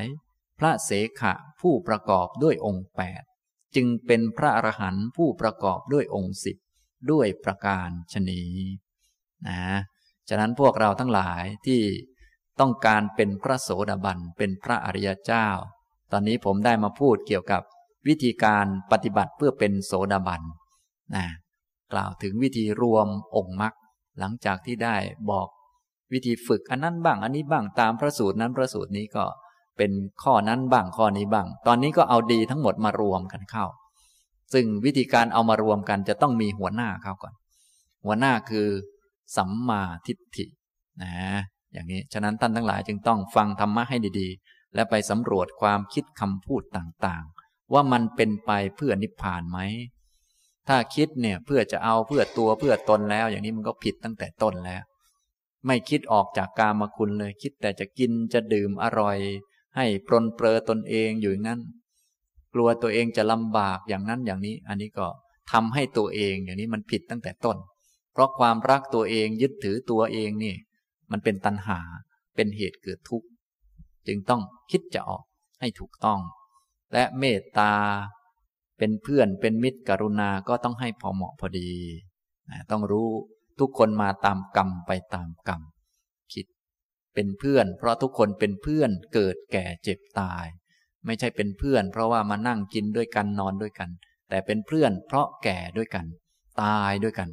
แล้วก็เกิดด้วยกันวนเวียนเป็นทุกข์ยากลำบากเหมือนกันไม่ใช่จะมาเพื่อนเป็นเพื่อนกันในแง่ที่ต้องมาจับมือทำความเข้าใจต้องให้อภัยกันนะอย่างนั้นอย่างนี้ไม่ใช่เราให้อภัยกับทุกคนนั่นแหละเพราะทุกคนเป็นเพื่อนเกิดแก่เจ็บตายจะมาโกรธกันทำไมเล่าอย่างนี้คิดช่วยเหลือกันคิดกรุณาแล้วก็ศีลก็ต้องให้พอเหมาะพอดีที่จะเป็นไปเพื่อนิพพานให้พอเหมาะกับหน้าที่ให้พอเหมาะกับสถานะของตัวเองตัวเองเป็นฆราวาสแต่มาทำอย่างพระอย่างนี้มันก็เลยเถิดไปมากฉะนั้นก็ต้องดูให้เหมาะสมนะตัวเองมีสามีแต่ทำตัวเหมือนไม่มีสามีไปอยู่แต่วัดตลอดอย่างนี้ก็ไม่ได้จะต้องมาดูแลกันบ้างอะไรบ้างก็ว่ากันไปแล้วแต่ให้มันเหมาะสมซึ่งการจะเหมาะสมใครเป็นคนบอกว่าเหมาะสมไม่ใช่อาจารย์ไม่ใช่คนโน้นคนนี้สัมมาทิฏฐินั่นแหละว่าต้องการจะไปนิพพานไหมรู้จักไหมว่าองค์มรรค8นี้เป็นหนทางนั่นแหละสัมมาอาชีวะสัมมาวายามะสัมมาสติสัมมาสมาธินั่นแหละให้ทำทุกข้อไปแล้วเอาทุกข้อมารวมกันแต่อย่าลืมให้มีสัมมาทิฏฐินั้นเป็นหัวหน้าตลอดเวลาเพราะว่าด้วยสัมมาทิฏฐินั่นแหละจะทำให้กิเลสมันลดลงแล้วก็ทำข้ออื่นได้อย่างเหมาะสมพอดีได้นะอย่างนี้ทำนองนี้คำว่าพอดีเหมาะสมถูกต้องอันนี้ก็คือคำว่า มัชฌิมาปฏิปทาตามที่พระพุทธองค์ทรงสอนไว้มัชฌิมานี้มันทำยากอันพอดีนี่มันทำยากแต่ไม่ทำเลยเนี่ยมันก็ง่ายเหลือเกินไม่มีเลยทำแล้วมันก็เกินไปอีกนี่มันก็วุ่นวายอุปมาเหมือนกับเราจะยิงธนูให้เข้าเป้ายิงปืนให้เข้าเป้าเป้ามันแค่จุดเดียวเองมันยากที่จะยิงได้เข้าเป้าแต่ถ้ายิงไปทั่วนี่มันโอ้โหยิงผิดนี่ยิงยังไงก็เป็นมันสบายมากเลยยิงผิดใครๆก็ยิงเป็นแค่มีนิ้วกดเท่านั้นมันก็ยิงผิดแล้วมันจะยากอะไรยิงผิดแต่ยิงถูกนี่มันยากมากคิดใครๆก็คิดเป็นแต่ว่าคิดผิดเนี่ยมันง่ายเหลือเกินนะคิดมาเมื่อไหร่ก็ผิดเลยแต่ถ้าจะคิดให้ถูกเนี่ยโอ้โหมันต้องฟังแล้วฟังอีกแล้วก็ต้องมามีความเห็นถูกต้องไปชำระมันจึงจะถูกนะถ้ารักษาศีลรักษาให้มันผิดยังไงมันก็ผิดอยู่แล้วแหละไม่ต้องคิดมากไปรักษาเลยมันผิดทั้งนั้นแหละเอ้าทำไมมันผิดเนี่ยมันง่ายมันง่ายอันที่ผิดส่วนถ้าจะรักษาศีลให้มันถูกต้องเนี่ยโอ้อันนี้มันยากมากนะหลายท่านก็ว่าโอ้ศีลมันง่ายแล้วมันสบายทำได้ง่ายอันนี้ยังเห็นผิดอยู่มากนะมรรคเนี่ยไม่ใช่ของง่ายพระพุทธเจ้านี่บำเพ็ญบารมีมานานกว่าจะได้ค้นพบเป็นเหมือนจุดหนึ่งประตูที่แคบๆนะเราจะต้องเข้าให้ถูกประตูเข้าให้ถูกทางอย่างนี้ทำนองนี้นะครับอันนี้ฉะนั้นถ้าจะเดินทางผิดนี่ไม่ต้องเดินมันก็ผิดหรือเดินมันก็ผิดได้ทั้งนั้นแหละแต่ถ้าจะเดินถูกนี่แหมนิ่มยากมากต้องฟังให้ดีๆแล้วต้องทำให้แยบคายเท่านั้นจึงจะถูกถ้าทำแบบมั่วๆไปก็ไม่ต้องคิดหรอกว่ามันจะถูกเพราะต้องผิดอย่างแน่นอนขนาดพยายามทำให้มันถูกมันยังผิดอยู่เลยคิดดูสิมันยากขนาดนั้นแหละอุปมาเหมือนกับการจะยิงให้เข้าเป้ายิงปืนหรือยิงธนูให้เข้าเป้าขนาดพยายามจะให้เข้าเป้ายังไม่เข้าเป้าเลยจึงต้องมีวงกลมเอาไว้กลมๆไอ้วงกลมๆนั้นยังไม่ใช่เป้าเพียงแต่บอกว่าต้องยิงให้อยู่ระหว่างนี้เหมือนกับพวกเราถ้ายังไม่เข้าเป้ายังไม่ไปนิพพานก็ต้องยิงให้ตรงประเด็นว่าโอ้นี่มันเป็นไปเพื่อพ้นทุกข์นะถ้าปฏิบัติแล้วตัวตนมันเยอะขึ้นทุกข์มันเยอะขึ้นก็คงจะผิดแล้วมันไม่ตรงประเด็นซะแล้วเพราะเป้าหมายจริงๆก็คือดับสนิททุกข์เลยไม่มีทุกข์เลยถ้าทุกข์ไม่ลดเลยนี่คงจะผิดไปไกลแล้วนะทำยิ่งทำก็ยิ่งยึดหนักไปเรื่อยๆอย่างนี้คงจะผิดแต่ถ้าทำแล้วทุกข์มันลดลงความยึดความถือมันลดลงความปล่อยวางมันดีขึ้นอันนี้ก็ก็เข้ารูปเข้ารอยสักหน่อยอย่างนี้ทำนองนี้นะครับอันนี้ได้ยกพระสูตรมาอ่านให้ฟังนะและด้วยการทำตามอริยมรรคมีสัมมาทิฏฐินี่แหละจึงจะละกิเลสได้จริงพระพุทธองค์ก็ได้ตรัสต่อไปในข้อ142พระองค์ตรัสว่าภิกษุทั้งหลายบรรดาองค์7นั้นสัมมาทิฏฐิเป็นหัวหน้าสัมมาทิฏฐิเป็นหัวหน้าอย่างไรคือสัมมาทิฏฐิย่อมทำลายมิจฉาทิฏฐิได้และบาปอกุศลธรรมเป็นอเนกอันมีมิจฉาทิฏฐิเป็นปัจจัยก็เป็นอันถูกสัมมาทิฏฐินั้นทำลายแล้วกุศลธรรมเป็นอเนกอันมีสัมมาทิฏฐิเป็นปัจจัยย่อมถึงความเจริญเต็มที่สัมมาสังกัปปะย่อมทำลายมิจฉาสังกัปปะได้และบาปอกุศลธรรมเป็นอเนกอันมีมิจฉาสังกัปปะเป็นปัจจัยก็เป็นอันถูกสัมมาสังกัปปะนั้นทำลายแล้วกุศลธรรมเป็นอเนกอันมีสัมมาสังกัปปะเป็นปัจจัยย่อมถึงความเจริญเต็มที่สัมมาวาจาย่อมทำลายมิจฉาวาจาได้และบาปอกุศลธรรมเป็นอเนกอันมีมิจฉาวาจาเป็นปัจจัยก็เป็นอันถูกสัมมาวาจานั้นทำลายแล้วกุศลธรรมเป็นอเนกอันมีสัมมาวาจาเป็นปัจจัยย่อมถึงความเจริญเต็มที่สัมมากัมมันตะย่อมทำลายมิจฉากัมมันตะได้และบาปอกุศลธรรมเป็นอเนกอันมีมิจฉากัมมันตะเป็นปัจจัยก็เป็นอันถูกสัมมากัมมันตะนั้นทำลายแล้วกุศลธรรมเป็นอเนกอันมีสัมมากัมมันตะเป็นปัจจัยย่อมถึงความเจริญเต็มที่สัมมาอาชีวะย่อมทำลายมิจฉาอาชีวะได้และบาปอกุศลธรรมเป็นอเนกอันมี มิจฉาอาชีวะเป็นปัจจัยก็เป็นอันถูกทำสัมมาอาชีวะนั้นทำลายแล้วกุศลธรรมเป็นอเนกอันมีสัมมาอาชีวะเป็นปัจจัยย่อมถึงความเจริญเต็มที่สัมมาวายามะย่อมทำลายมิจฉาวายามะได้และบาปอกุศลธรรมเป็นอเนกอันมีมิจฉาวายามะเป็นปัจจัยก็เป็นอันถูกสัมมาวายามะนั้นทำลายแล้วกุศลธรรมเป็นอเนกอันมีสัมมาวายามะเป็นปัจจัยย่อมถึงความเจริญเต็มที่สัมมาสติย่อมทำลายมิจฉาสติได้และบาปอกุศลธรรมเป็นอเนกอันมีมิจฉาสติเป็นปัจจัยก็เป็นอันถูกสัมมาสตินั้นทำลายแล้วกุศลธรรมเป็นอเนกอันมีสัมมาสติเป็นปัจจัย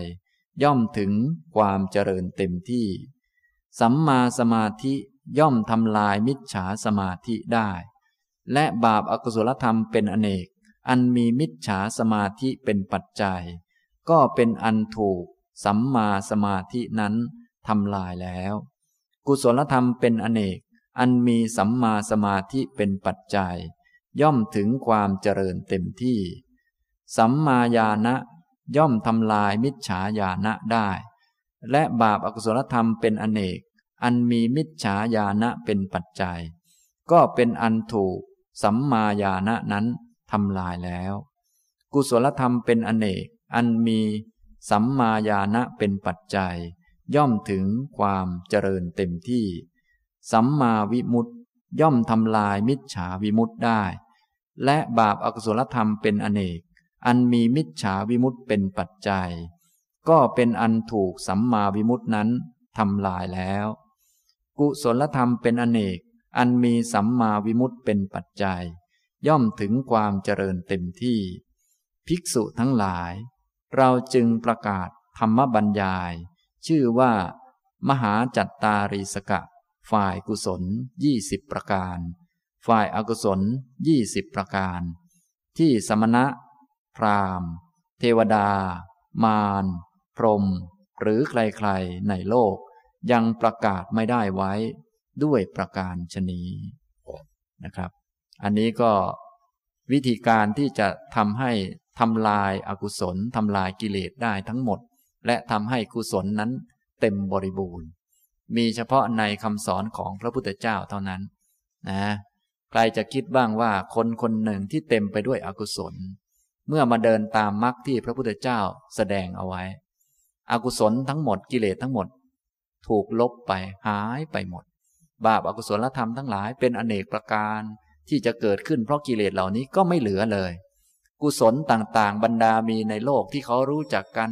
มีความเมตตากรุณากตัญญูเป็นต้นคนอื่นเขาทำได้เล็กๆน้อยๆแต่ผู้ที่มาเดินตามมรรคเนี่ยฝ่ายดีก็เจริญงอกงามฝ่ายกุศลทั้งหมดก็มารวมในคนเดียวกันนะมีแต่คำสอนของพระพุทธเจ้าเท่านั้นที่ทำได้นะฉะนั้นมรรคที่พระพุทธเจ้าทรงแสดงไว้จึงเป็นหนทางที่มหัศจรรย์มากพวกเราเนี่ยอาจจะคิดตัวเองไม่ออกก็ได้ว่าเรากิเลสเยอะขนาดนี้ขี้โกรธขนาดนี้เอาแค่ลดความโกรธลงสักนิดหน่อยก็ดีใจแล้วบางคนแต่ถ้ามาเดินตามมรรคไม่ใช่เท่านั้นกิเลสทั้งหมดที่มีเนี่ยจะหายไปหมดบาปอกุศลธรรมทั้งหลายความไม่ดีทางกายวาจา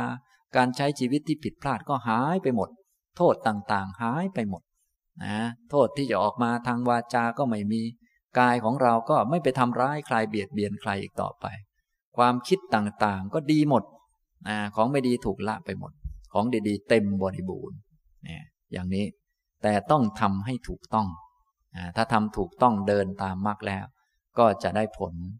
พระพุทธองค์ได้ตรัสในข้อ142ว่าภิกษุทั้งหลายบรรดาองค์7นั้นสัมมาทิฏฐิเป็นหัวหน้าสัมมาทิฏฐินี่สำคัญกว่าเขาเลยในบรรดาองค์มรรคแต่จะบอกว่าสำคัญกว่าเขาในแง่ที่ว่าเป็นยอดเป็นเยี่ยมกว่าเขาก็ไม่ถูกเพราะว่ามันต้องรวมกันนั่นแหละจะบอกว่าหัวหน้าเก่งกว่าลูกน้องมันก็ไม่เชิงแต่ว่าหัวหน้าสำคัญกว่าในแง่ที่ทำงานก่อนเขาอะไรเขาและเป็นตัวกวาดล้างหรือชำระอื่นๆให้ดีนะอย่างนี้ ฉะนั้นถ้าบอกว่าเป็นหัวหน้าเป็นตัวทำงานก่อนนี่แหละถูกต้องถ้าบอกว่าเก่งกว่าเขาอย่างนั้นอย่างนี้ก็ไม่เชิงเท่าไหร่เป็นหัวหน้าเป็นผู้ที่มาก่อนถึงก่อนทำการงานก่อนคนอื่นจึงจะทำได้ประสบความสำเร็จถ้าหัวหน้าไม่มาลูกน้องจะมาทำอะไรมันก็มั่วไปหมดเพราะมันไม่มีหลักไม่มีเกณฑ์ไม่มีกรอบในการกระทำทำไปก็เหนื่อยฟรีเสียเวลาแล้วก็เกิดโทษอีกอะไรอีกก็วุ่นวายนะพระองค์จึงได้ตรัสว่าสัมมาทิฏฐิเป็นหัวหน้าสัมมาทิฏฐิเป็นหัวหน้าอย่างไรคือสัมมาทิฏฐิย่อมทำลายมิจฉาทิฏฐิได้เนี่ยต้องเอาตัวนี้มาก่อนเพราะต้องการเอาสัมมาทิฏฐินี้มาทำลายมิจฉาทิฏฐิถ้าทำลายมิจฉาทิฏฐิไม่ได้แล้วทุกอย่างก็พังลงถึงแม้จะคิดดีแต่ถ้าทำลายมิจฉาทิฏฐิไม่ได้ไปเห็นผิดเสียว่าเราเป็นผู้คิดเป็นความคิดของเราความคิดที่ดีทั้งหมดนั้นก็ล้มไปมันไม่ล้มอย่างเดียวมันดึงคอเราล้มไปด้วยนะศีลที่ดีถ้ายังเห็นผิดอยู่ก็ไปยึดถือว่าเป็นเรามีศีลเป็นศีลของเรามันก็พาเราเวียนว่ายตายเกิดอยู่งั้นนะฉะนั้นจึงต้องมีสัมมาทิฏฐิมาก่อนเป็นหัวหน้าเพราะสัมมาทิฏฐินี้จะทำลายมิจฉาทิฏฐิได้กิเลสด่านแรกที่เราต้องทำลายก็คือมิจฉาทิฏฐิแม้แต่ก่อนปฏิบัติก็ดีอะไรก็ดีก็ต้องเอามิจฉาทิฏฐินี้ออกไปก่อนถ้ามิจฉาทิฏฐิไม่ออกไปเนี่ยทำยังไงก็ไม่เจริญไม่งอกงามแต่พวกเราโดยมากมักจะพยายามเอาราคะออกไปเอาโทสะออกไปเอาทุกข์เอาความเครียดออกไปก็คิดเป็นอยู่เท่านี้แต่ไม่มีใครคิดเรื่องเอาตัวเราออกไปซะก่อนไม่มีใครคิดเรื่องนี้เลยมีแต่จะเอาคนอื่นออกไปแกเอาไปตัวไม่ดี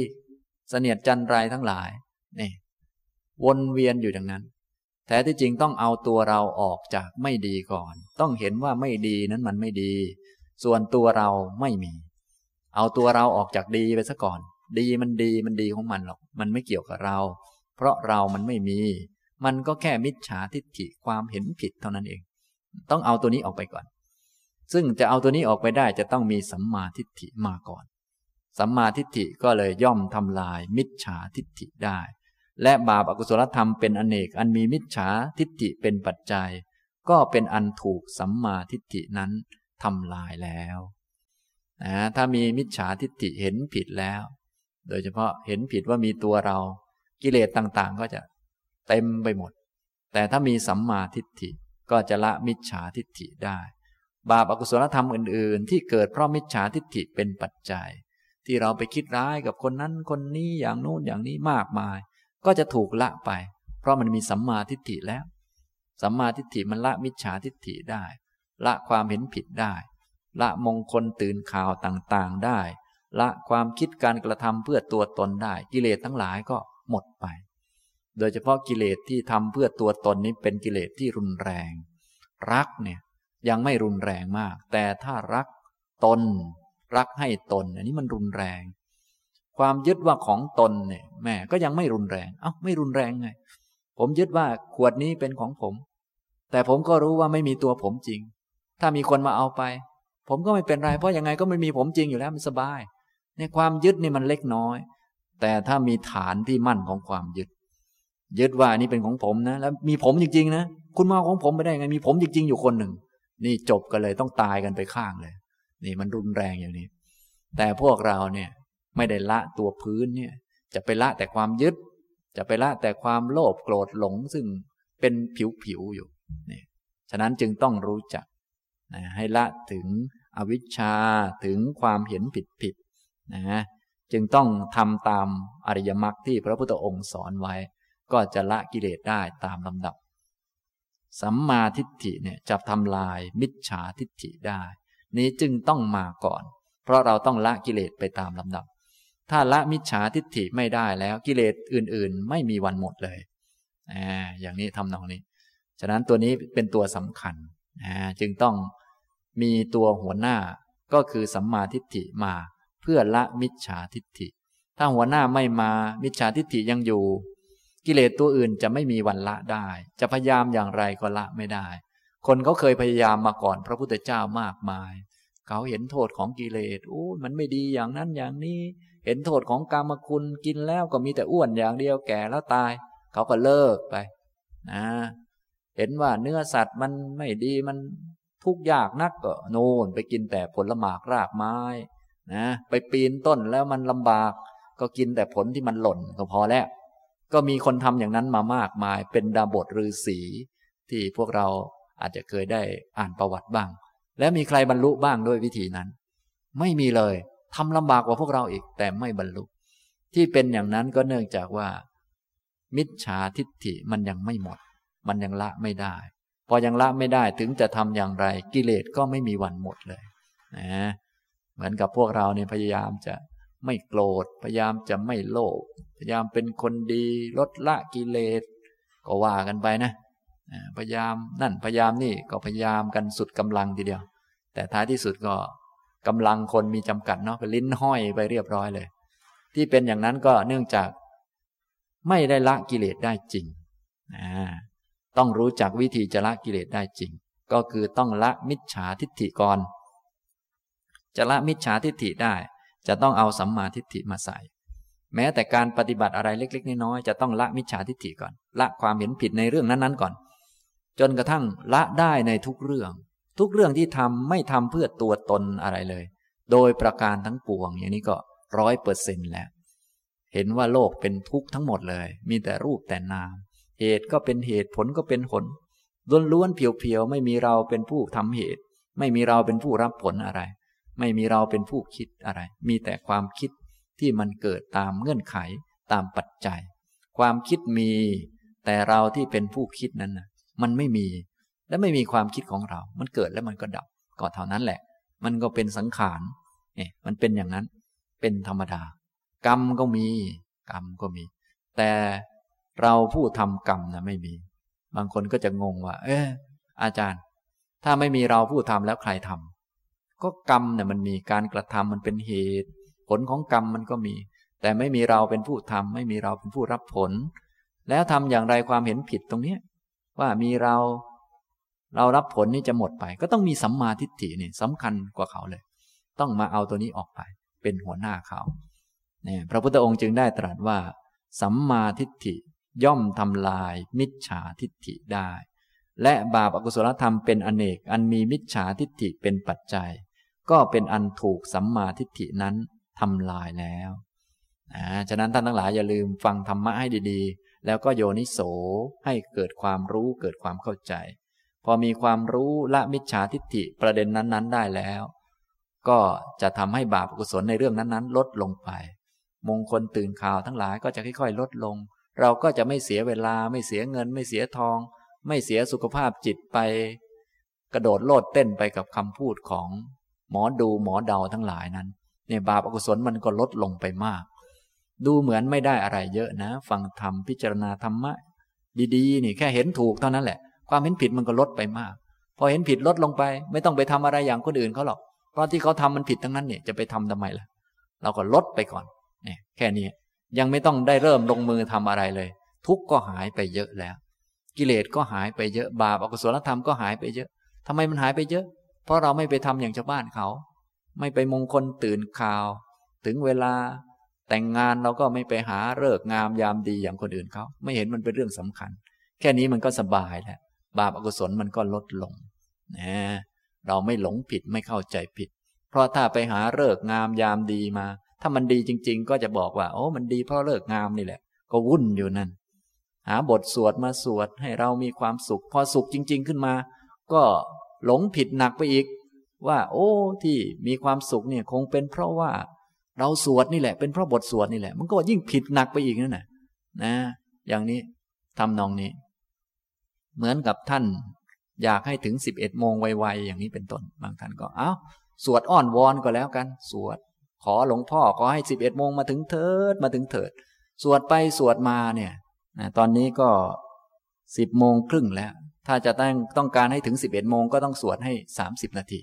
พอสวดผ่านไป 30 นาทีเฮ้ย 11 โมงจริงๆเว้ยก็ยิ่งเข้าใจผิดใหญ่เลยอ๋อเป็นเพราะเราสวดนี่เอง 11 โมงจึงมาถึงถ้าเราไม่สวด 11 โมงคงยังไม่มาถึงละมั้งเนี่ยก็คิดไปก็โง่ค้างอยู่นั้นแล้วโง่หลายชั้นก็ไปด้วย นี่เป็นอย่างนั้นแท้ที่จริงทำไมไม่มีปัญญานึกน้อยว่าคนเขาไม่สวด11 โมงมันก็มาถึงเหมือนกันมันเป็นอย่างนี้ทำไมต้องบอกว่าแขวนหลวงพ่อและสวดเราจึงรอดขับรถรอดตายก็คนที่เขาขับรถในถนนเนี่ยเขารอดมาตั้งเยอะตั้งแยะเขาไม่เห็นมีหลวงพ่อสักคนแล้วทำไมเราถึงต้องมีหลวงพ่อเราถึงรอดนี่มันไม่ใช่เล่นผิดไปหรือเปล่าทำไมไม่คิดเอามันคิดไม่ออกเป็นเพราะมิจฉาทิฏฐินั่นแหละมันหลงอยู่ฉะนั้นจึงต้องมีสัมมาทิฏฐิมานำหน้าเสมอมิจฉาทิฏฐิก็จะถูกละบาปอกุศลธรรมเป็นอเนกประการก็จะลดลงได้ยังไม่ต้องทำอะไรกิเลสก็ลดลงมากแล้วพวกเราเนี่ยรู้สึกว่าอยากจะทำนั่นทำนี่เยอะแต่ทำอะไรก็ผิดไปหมดไม่รู้จะทำไปทำไมขยันเหลือเกินแต่ขยันแต่อันผิดนี่แหละทำไมไม่ขยันฟังทำให้เข้าใจใส่ใจธรรมะให้ถูกต้องจะได้ลดอันที่ผิดลงไปบ้างแล้วค่อยขยันทีหลังก็ยังได้นี่นะถ้ามันลดอันผิดลงไปเยอะแล้วเราก็ต้องไม่ขยันแล้วเพราะว่าที่ขยันทั้งหลายก็เพื่อจะละกิเลสกิเลสมันก็ลดลงไปเยอะแล้วเราก็ไม่ต้องขยันมากแล้วตอนนี้ขยันอีกนิดหน่อยก็ละกิเลสได้แล้วนี่แต่พวกเราเนี่ยจ้องแต่จะละกิเลสกันแต่ว่าไม่ยอมละมิจฉาทิฏฐิทีนี้จะไปพยายามมีศีลอย่างไรมีสติอย่างไรมีสมาธิอย่างไรก็ดูเหมือนยังสู้กิเลสไม่ได้ตลอดเลยที่เป็นอย่างนั้นก็เพราะว่ากิเลสมันไม่ลดนั่นเองนี่ให้ท่านทั้งหลายเข้าใจวิธีการให้ดีๆพระองค์ตรัสเอาไว้สัมมาทิฏฐิย่อมทำลายมิจฉาทิฏฐิได้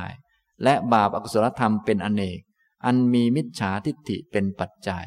ก็เป็นอันถูกสัมมาทิฏฐินั้นทำลายแล้วจะต้องละมิจฉาทิฏฐิก่อนเสมอ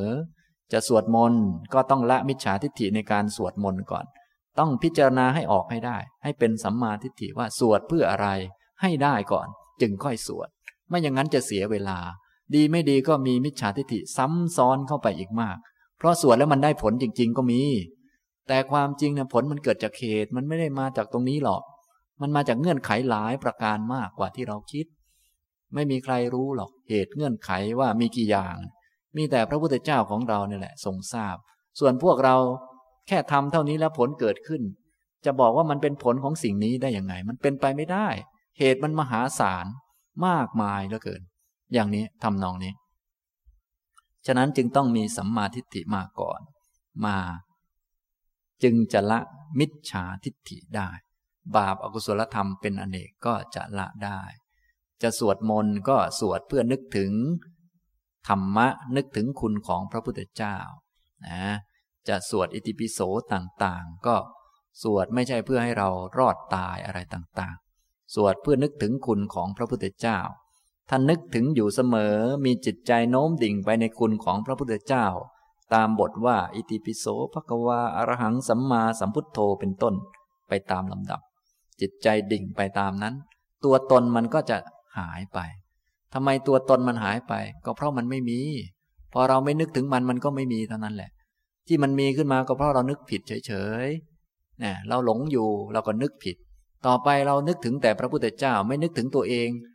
ไม่นึกว่าตัวเองจะได้อะไรตัวเองมันก็หายไปเท่านั้นแหละแต่วันๆพวกเราเนี่ยจะทำอะไรนึกถึงแต่ตัวเองแล้วมันจะหมดได้ยังไงตัวเองมันไม่หมดจะทำบุญนิดหน่อยหยอดตู้ก็โอ้เราจะได้อะไรบ้างเนาะนะโอ้อ่านอานิสงส์แล้วโอ้เพียบเลยเว้ยอานิสงส์ของการ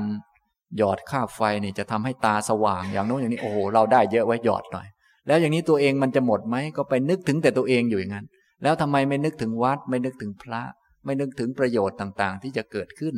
ตัวเองมันจะได้หายไปแต่นี่อะไรจะทำอะไรก่อนนึกถึงตัวเองก่อนตัวเองมันก็มีสิมันก็โผล่มามันเป็นเพราะนึกมันก็เลยมีขึ้นความจริงตัวเองไม่มีมันมีเพราะนึกผิดเท่านั้นมันเป็นผีอยู่เนี่ยอย่างนี้ฉะนั้นทำอะไรเราต้องไม่นึกถึงตัวเองนั่นแหละให้มีสัมมาทิฏฐิเห็นถูกต้องนึกถึงเหตุมันเป็นอย่างนี้ผลมันเป็นอย่างนี้ทำอย่างนี้แล้วเกิดอย่างนี้ขึ้น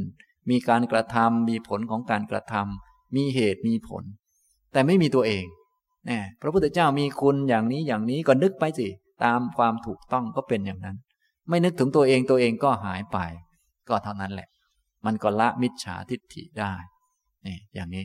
ทำนองนี้ยกจิตมาไว้ที่ลมหายใจก็ยกไปต้องรู้ว่าทำตรงนี้เพื่ออะไร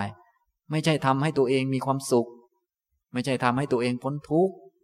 ก็ตัวเองเนี่ยมันมีเพราะไปนึกถึงอยู่ต่อไปเราก็อย่านึกถึงมันเลยตัวเองเนี่ยมันไม่มีหรอกยกจิตไปนึกลมหายใจไว้นึกไว้อย่างนั้นไปเรื่อยๆนึกนานๆตัวเองก็จะหายไปเพราะมันไม่มีที่มันไม่มีมันไม่โผล่ขึ้นเพราะเราไม่นึกถึงมันมันไม่มีจริงๆนั่นแหละนะของที่มีจริงก็เช่นลมหายใจเราไม่ต้องนึกถึงมันก็ยังมีส่วนตัวเองมันมีตอนนึกเท่านั้นเองถ้าไม่นึกมันไม่มีหรอกแสดงว่ามันไม่มีจริงมันมีตอนนึกและนึกผิดด้วยอย่างนี้ทำนองนี้ส่วนลมหายใจมันมีจริงไม่ต้องนึกถึงมันมันก็มีดูทุกทีมันก็เห็นทุกทีนั่นแหละมันเป็นอย่างนั้นนี่ต้องมีสัมมาทิฏฐิในการกระทำต่างๆศีลก็ต้องมีสัมมาทิฏฐิมาเพื่อละมิจฉาทิฏฐิก่อนไม่ใช่ละศีลละมิจฉาทิฏฐิก่อนเดินจงกรมก็ต้องละมิจฉาทิฏฐิก่อนไม่ใช่เดินเพื่อตนนะตนมันมีที่ไหนล่ะมันไม่มีนะพวกเรานี่อะไรจะทำอะไรนิดหน่อยก็เราจะได้ประโยชน์อะไรคะอาจารย์ที่มาฟังเนี่ยจะได้บุญเยอะไหมคะถ้าบอกว่าได้บุญน้อยจะมาไหมล่ะไม่มาค่ะนะก็ต้องหลอกว่าได้บุญเยอะก่อนก็วุ่นอยู่นั่นแหละก็มีแต่เรื่องตัวตนอย่างนั้นแล้วมิจฉาทิฏฐิมันจะหมดไหมเนี่ยมันไม่หมดหรอกเพราะมันนึกถึงอยู่นั่นแหละนึกถึงนึกอยู่นั่นมันก็นึกบ่อยแต่พอนึกบ่อยมันก็มาตลอดยิ่งคนรอบข้างก็มีแต่เรื่องตัวตนเรื่องเราของเรานะก็ฟังก็อยู่งั้นแหละมันก็ยิ่งเยอะไปเรื่อยๆนี่อย่างนี้ทำนองนี้ฉะนั้นพวกเรานี้สั่งสมมิจฉาทิฏฐิมานานจึงต้องเอาสัมมาทิฏฐิที่พระพุทธเจ้าแสดงไว้นี่ไปแก้ไขถ้าไม่แก้มันไม่ได้เพราะของผิดนี่มันเยอะเหลือเกินนี่มันชินซะแล้วนะแล้วพวกข้างๆก็มีแต่จะไปทางโน้นซะด้วยก็เลยต้องฟังธรรมบ่อยๆฟังแล้วต้องจำให้ดีจำแล้วก็ต้องโยนิโสมีเรื่องอะไรขึ้นมาก็ไม่ใช่ตัวเราไม่ใช่ของเราไว้เสมอมีเหตุมีผลดีชั่วอยู่ที่กรรมไม่ใช่อยู่ที่คนอยู่ที่ใครเพราะมันไม่ใช่ใครอยู่แล้วนี่ต้องรู้ชัดอย่างนี้นะครับนี่ท่านจึงว่าสัมมาทิฏฐิย่อมทำลายมิจฉาทิฏฐิได้และบาปอกุศลธรรมเป็นอเนกอันมีมิจฉาทิฏฐิเป็นปัจจัยก็เป็นอันถูกสัมมาทิฏฐินั้นทำลายแล้วเนี่ยเบื้องต้นยังไม่ต้องทำอะไรมากเพราะที่ทำมันผิดหมดก็เลยต้องงดก่อนงดทำก่อนงดพูดก่อนแล้วก็มาเสริมสัมมาทิฏฐิให้ละมิจฉาทิฏฐิบาปอกุศลธรรมมันก็ลดไปก็ไม่เสียเวลาไม่เสียเงินไม่เสียทองไม่เสียอะไรและกุศลธรรมเป็นอเนกอันมีสัมมาทิฏฐิเป็นปัจจัยย่อมถึงความเจริญเต็มที่กุศลสิ่งดีงามสิ่งที่เกิดจากความฉลาดนั้นถ้าความโง่คืออวิชชายังอยู่มิจฉาทิฏฐิยังอยู่กุศลมันจะเจริญงอกงามบริบูรณ์เป็นไปไม่ได้ถ้าเรายังเห็นผิดอยู่จะทำกุศลให้บริบูรณ์ได้ไหมไม่หรอกคำว่ากุศลแปลว่าฉลาดถ้าคนโง่ทำฉลาดมันจะเต็มไหมมันไม่มีวันเต็มหรอกกุศลเนี่ยคือความฉลาดแต่เราเอาความโง่ไปทำมันจะเต็มไหมเนี่ยมันค้านกันอยู่ในตัวแล้วเห็นผิดแล้วก็จะพยายามทำกุศลบำเพ็ญบารมีให้เต็มบริบูรณ์แล้วมันจะเต็มสักทีไหมนะมันไม่เต็มหรอกนะต้องเอาปัญญาเอาสัมมาทิฏฐิมาเริ่มต้นจากปัญญาน้อยๆมาจุดเป็นประกายเป็นเชื้อแล้วก็ค่อยๆงอกงามขึ้นอย่างนี้กุศลธรรมทั้งหลายก็มีโอกาสที่จะเต็มบริบูรณ์ได้แต่ถ้าเริ่มต้นจากความเห็นผิดหลงว่าเราเป็นผู้ทำเราใหญ่โตอย่างนั้นอย่างนี้เรามีบุญมีกุศลเราทำโน่นทำนี่อย่างนี้กุศลธรรมไม่มีวันเจริญไม่มีวันจะเต็มบริบูรณ์มีแต่กระพ่องกระแพ่งไปอย่างนั้นที่เป็นอย่างนั้นก็เนื่องจากว่าคำว่ากุศลแปลว่าสิ่งที่เกิดจากความฉลาดคือความฉลาดคือความมีปัญญาถ้าไม่มีปัญญาแล้วกุศลที่ไหนมันจะงอกงามได้มันไม่งอกหรอกเหมือนเราเอาต้นไม้ไปปลูกแต่ว่าไม่มีเชื้อไม่มีอะไรให้มันเดี๋ยวสักหน่อยมันก็เหี่ยวหมดแล้วเนี่ยจึงต้องมีเชื้อของกุศลเอาไว้ก็คือความฉลาดนั่นเองจะต้องทำด้วยปัญญาด้วยความฉลาดทีนี้พวกเราจะฉลาดเองก็ไม่ได้เพราะเกิดจากความโง่เกิดจากอวิชชาพวกเราก็ต้องพึ่งปัญญาของพระพุทธเจ้ามาถึงพระรัตนตรัยเป็นสรณะยึดพระรัตนตรัยไว้เป็นหลักนะท้ายที่สุดคือเราไม่ยึดอะไรแต่ว่าเบื้องต้นเราต้องยึดก่อนเนื่องจากแต่เดิมพวกเรานั้นเกิดจากอวิชชาเพราะอวิชชาเป็นปัจจัยสังขารมันจึงมี สังขารเป็นปัจจัยวิญญาณมันจึงมีแนวโน้มที่จะหลงที่จะตกลงไปเลยต้องมีที่ยึดไว้ก่อนนะมีแนวโน้มที่จะจมไปกับโลกเหมือนกับเราอยู่ในทะเลนะยังว่ายน้ำอะไรไม่เป็นยังไม่ถึงฝั่งต่างๆเนี่ยแล้วก็มีแนวโน้มจะจมก็ต้องยึดไว้ยึดเหนี่ยวไว้ระลึกนึกถึงไว้อยู่เสมอก็คือพระรัตนตรัยนี้เป็นสรณะอันนี้เป็นเบื้องต้นเป็นที่พึ่งระดับที่หนึ่งสำหรับพวกเราที่ยังไม่มีที่พึ่งนะต่อมาพอถึงพระรัตนตรัยเป็นสรณะก็เริ่มมีสัมมาทิฏฐิเชื่อกรรมเชื่อผลของกรรมมีเหตุมีผลเพิ่มขึ้นก็ต่อไปก็เดินตามมรรคจนกระทั่งตนเป็นที่พึ่งของตนได้แต่ตนจะเป็นที่พึ่งของตนได้ก็ต้องฝึกตนตามมรรคที่พระพุทธเจ้าสอนไว้ที่พึ่งระดับที่สองก็ระดับสูงเลยก็คือพึ่งตัวเองให้ถึงที่พึ่งอย่างสูงสุดก็คือพระนิพพานนะฉะนั้นหลักๆที่เราจะรอดก็คือถึงพระรัตนตรัยเป็นสรณะและเห็นอริยสัจสี่อย่างนี้นะครับนี่แหละวิธีการปฏิบัติที่ถูกต้องในการรวมองค์มรรคที่จะเป็นไปเพื่อละกิเลสก็คือต้องมีสัมมาทิฏฐิเป็นหัวหน้าทำไมจึงเป็นหัวหน้าก็เพราะสัมมาทิฏฐิย่อมละมิจฉาทิฏฐิได้และบาปอกุศลธรรมเป็นอเนกอันมีมิจฉาทิฏฐิเป็นปัจจัยก็เป็นอันถูกสัมมาทิฏฐินั้นทำลายแล้วกุศลธรรมเป็นอเนกอันมีสัมมาทิฏฐิเป็นปัจจัยย่อมถึงความเจริญเต็มที่เนี่ยข้อที่หนึ่งต่อมาข้อที่สองก็เหมือนกันเมื่อมีสัมมาทิฏฐิแล้วสัมมาสังกัปปะก็จะมีขึ้นพอเหมาะสัมมาสังกัปปะที่มีขึ้นก็ย่อมทำลายมิจฉาสังกัปปะได้ถ้าไม่มีสัมมาสังกัปปะขึ้นมาในหัวสมองไม่มีขึ้นมาในจิตในใจไม่มีในความคิดเนี่ยความคิดมันก็ต้องไม่ดีอยู่อย่างนั้นเพราะเราเคยคิดไม่ดีมานานมันเคยชินมันเห็นผิดมันก็คิดผิดมาจนเคยชินแล้วมันธรรมดาอย่างนั้นก็ต้องมีเห็นถูกมาแทนละความเห็นผิดมีคิดถูกมาแทนคิดผิดนะเนี่ยสัมมาสังกัปปะก็ย่อมทำลายมิจฉาสังกัปปะได้นะแต่เดิมพวกเราคิดจะเอานั่นเอานี่คิดให้เรากินอร่อยอย่างนั้นอย่างนี้ต่อมาก็คิดเนกขัมมะแทนนะจะกินอะไรก็มีสัมมาทิฏฐิเข้ามากำกับเสร็จแล้วก็คิดให้ถูกต้องกินเพื่อให้ร่างกายนี้อยู่ได้เพื่อประพฤติธรรมนะแต่เดิมอยู่บ้านเพื่อจะเอานั่นเอานี่ต่อมาก็มีสัมมาทิฏฐินี่เป็นที่อาศัยแล้วก็คิดจะออกตอนนี้ทำหน้าที่เหมือนกับลูกจ้างรอเวลาเลิกงานก่อนเลิกงานก็ทำหน้าที่ก่อนนะแน่นอนพวกเราต้องออกจากโลกแต่ก่อนจะออกก็ทำหน้าที่ให้เหมาะสมให้ถูกต้องเท่าที่เวลามีก่อนนะผมขนเล็บฟันหนังสักหน่อยก็กระจายตากจากกันแล้วกระดูกแต่ละท่อนต่อไปก็จะไม่อยู่ด้วยกันนะเนี่ยมันก็จะจากกันแล้วตอนนี้มันอยู่ด้วยกันก็เอามาทำหน้าที่ให้ถูกต้องก่อนมาปฏิบัติธรรมก่อนก็ใช้สอยไปโดยความคิดจะออกเสมอเนี่ยถ้าความคิดจะออกเยอะขึ้นก็จะละมิจฉาสังกัปปะละความคิดเรื่องกามคุณคิดจะกินนู่นกินนี่ได้แต่ถ้ายังเห็นผิดอยู่ก็ความคิดผิดๆมันก็เยอะและพวกเราก็คิดผิดๆมานานมีแต่เรื่องปลนเปลือตนให้ตนนอนสบายให้ตนกินอิ่มนอนหลับอย่างนู้นอย่างนี้มันก็คิดผิดถ้าใครทำกับเราไม่ดีก็โกรธมันเกลียดมันบางทีก็แช่งเขาขอให้แกตายไปซะอย่างนี้จริงๆไม่ต้องขอให้เขาตายหรอกเขาตายอยู่แล้วขนาดขอให้อยู่ยังไม่ตายเลยยังอยู่เลยขอให้อยู่ยังตายเลยคนเรามันเป็นอย่างนั้นที่ทุกคนตายก็เพราะมันเกิดมันเป็นอย่างนั้นเกิดแล้วก็ตายจึงไม่ต้องขอให้ใครตายและไม่ต้องขอให้ใครพินาศฉิบหายนะขอให้แกลงจากอำนาจเถอะไม่ต้องงั้นหรอกเดี๋ยวมันได้ลงแน่นอนนะมันเป็นอย่างนั้นเป็นธรรมดาไม่มีใครอยู่ค้างฟ้าเลยรวมทั้งตัวเราด้วยดูประวัติศาสตร์ดูอะไรก็คงเข้าใจนะไม่อย่างนั้นแล้วความคิดของเราก็จะผิดคิดพยาบาทเขาอยู่นั่นแหละคิดแช่งเขาอย่างนั้นอย่างนี้ให้เขาพินาศให้เขาล่มจมให้เขาหมดทุกสิ่งทุกอย่างจริงๆแล้วทุกคนต้องหมดทุกสิ่งทุกอย่างนั่นแหละขอให้เขาอยู่นานๆเถอะในอำนาจนะขอสาธุเขาทุกวันเดี๋ยวสักหน่อยเขาก็ไปเองแหละ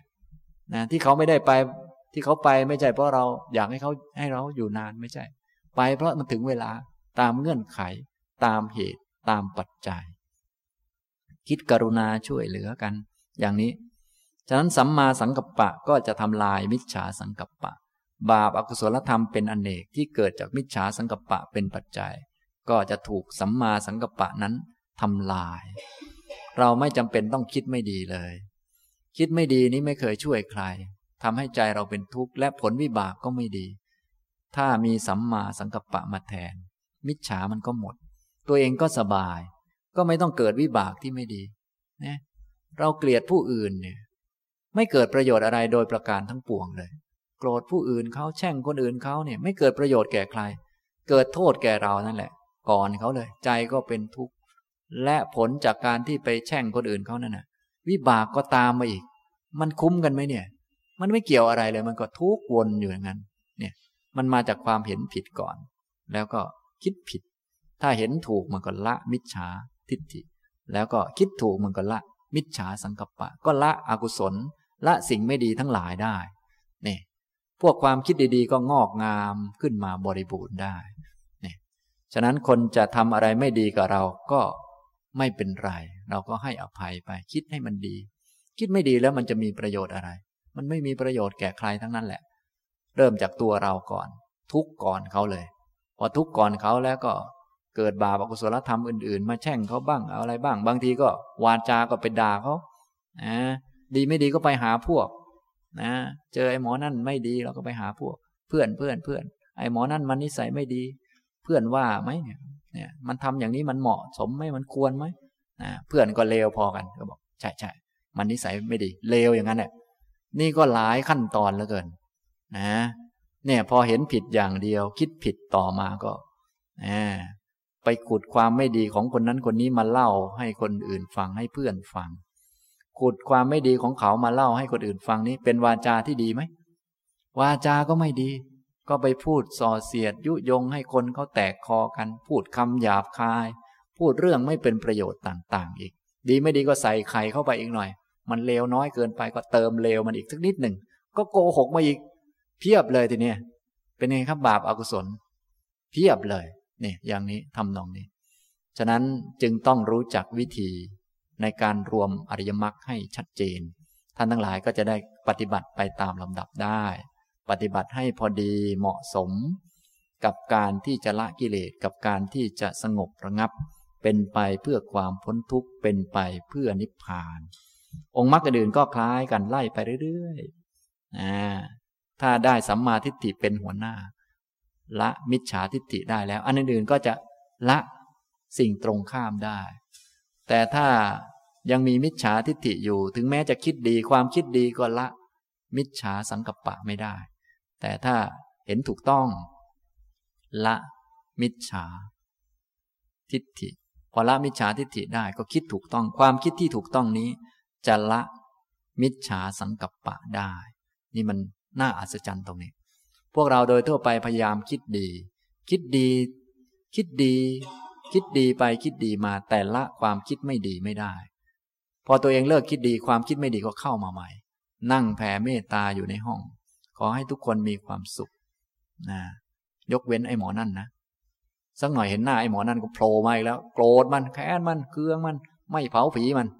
พอถึงเข้าห้องพระก็ขอให้ทุกคนมีความสุขหมดนะก็พยายามเจริญเมตตาพยายามทำดีแต่ของไม่ดีละไม่ได้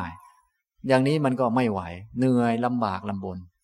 ต้องใช้วิธีที่ถูกต้องทำดีแล้วละสิ่งไม่ดีได้ด้วยวิธีการก็คือต้องมีสัมมาทิฏฐิมาก่อนแล้วต้องละมิจฉาทิฏฐิให้ได้ก่อนถ้าละตรงนี้ได้พอต่อไปทำความดีจะละกิเลสได้เนี่ยต้องรู้วิธีให้ดีๆนะพวกเรานี้ไม่รู้วิธีก็โอ้วนอยู่อย่างเงี้ยพยายามทำดีเขาบอกอันนี้ละอันนี้นะเราก็พยายามทำเจริญเมตตามันละโทสะได้นะเราก็พยายามทำแต่ละไม่ได้สักทีเพราะไม่รู้จักมรรคที่ถูกต้องนั่นเองต้องรู้จักมรรคให้ดีถ้ารู้จักแล้วจะทำได้นะครับทำนองนี้นะพยายามฝึกสติมีสติรู้ตัวจะได้ละความหลงได้จะละมิจฉาสติได้บางคนฝึกมาตั้งนานก็ยังหลงเหมือนเดิมนะมีสติเฉพาะตอนอยู่ในกรรมฐานในห้องปฏิบัติหรือในคอร์สปฏิบัติ พอออกมาก็เอาแหละหลงเราของเราสามีเราลูกเราเหมือนเดิมเอาทำไมมันละไม่ได้ล่ะอุตส่าห์ทำแล้วนั่นมันละไม่ได้ก็เพราะมันผิดมรรคอยู่นั่นแหละโน่นมันต้องไปทำตั้งแต่อันแรกก่อนต้องมาฟังให้ดีว่าที่ทำเนี่ยเพื่ออะไรมีเหตุมีผลถูกต้องคิดถูกมันถึงจะมาตามลำดับได้นะพอไปฝึกสติมันก็จะละความหลงได้ละทีเนี้ยนะพอมาอยู่ที่บ้านมันก็จะไม่ค่อยหลงแล้วตอนนี้มันละได้เนี่ยนี่อย่างนี้ทำนองนี้ไม่อย่างนั้นมันจะละไม่ได้นะครับทำนองนี้นะอันนี้วันนี้ได้พูดถึงวิธีรวมอริยมรรควิธีการที่จะฝึกหัดให้องค์มรรคต่างๆมีความพอดีพอเหมาะกันแล้วก็ละกิเลสได้สรุปก็คือต้องมีสัมมาทิฏฐิเป็นหัวหน้าพอมีสัมมาทิฏฐิเป็นหัวหน้าสัมมาสังกัปปะเป็นต้นก็จะพอเหมาะพอดีพอใช้การได้ต้องมีสัมมาทิฏฐิเป็นหัวหน้าแล้วก็ละมิจฉาทิฏฐิได้ก่อนบาปอกุศลธรรมอื่นๆจึงจะลดลงกุศลจึงจะเพิ่มขึ้นสัมมาสังกัปปะเป็นต้นก็จะไปละมิจฉาสังกัปปะได้ไล่มาเรื่อยนี่เป็นวิธีที่จะละกิเลสได้จริงนะครับเอาละบรรยายวันนี้ก็พอสมควรนะครับต่อไปเราฝึกสติกันสักหน่อยหนึ่งจะได้เอาจิตมาไว้กับตัวแล้วก็จะได้ฝึกหัดสังเกตให้มีปัญญามีสัมมาทิฏฐิหลังจากที่ได้ฟังแล้วก็อย่าลืมเอาไปใส่ใจไปปฏิบัติให้ทุกท่านยืดกายให้ตรงยืดกายให้ตรงดำรงสติไว้เฉพาะหน้ายกความรู้ไปที่หัวที่ศีรษะไล่ลงมาที่คอคอนี้เป็นกายเราเอาจิตมารับรู้ที่กายให้จิตอยู่กับตัวไล่มาที่ไหล่ไล่ลงไปที่หลังไล่ลงไปที่ก้นไล่ลงไปเรื่อยๆจนถึงฝ่าเท้าที่เหยียบอยู่กับพื้นและไล่จากฝ่าเท้าขึ้นมาถึงน่องถึงก้นถึงสะเอวหลังไหล่คอและหัวเมื่อมีสติรู้กายแล้วก็ยกความรู้ไปไว้ที่ปลายจมูกยกความรู้ไปไว้ข้างบนสังเกตกายนั่งอยู่มีลมหายใจเข้าก็รู้มีลมหายใจออกก็รู้ก็ทำให้จิตเกิดความเคยชินมาอยู่กับลมหายใจเข้าหายใจออกบ่อยๆจะได้ไม่ไปคิดฟุ้งซ่านจะได้ไม่ไปเห็นผิดเมื่อไม่เห็นผิดเราก็เติมความเห็นถูกเข้าไปเติมความคิดถูกเข้าไปพอจิตมันจะไปข้างนอกเราก็ยกมาไว้ที่ลมหายใจฉะนั้นอย่าลืมหัดเอาจิตมาไว้กับกายดูลมหายใจเข้าดูลมหายใจออกให้จิตวนอยู่ในกายนี้ตั้งแต่หัวจนถึงฝ่าเท้าตั้งแต่ฝ่าเท้าขึ้นมาถึงหัวแล้วก็ยกมาที่ปลายจมูกดูลมหายใจเข้าหายใจออกอย่างนี้นะครับฉะนั้นมีเรื่องอะไรก็อย่าลืมยกจิตมาที่ลมหายใจจะสุขแต่ทุกข์อย่างไรก็ยกมาไว้เสมอให้อยู่สบายๆให้ใจเป็นกลางแล้วค่อยพิจารณาตามคำสอนของพระพุทธเจ้าให้เกิดสัมมาทิฏฐิเกิดสัมมาสังกัปปะต่อไปอย่างนี้นะครับเอาละพอสมควรนะครับบรรยายวันนี้ก็คงพอสมควรแก่เวลาเท่านี้นะครับอนุโมทนาทุกท่านครับ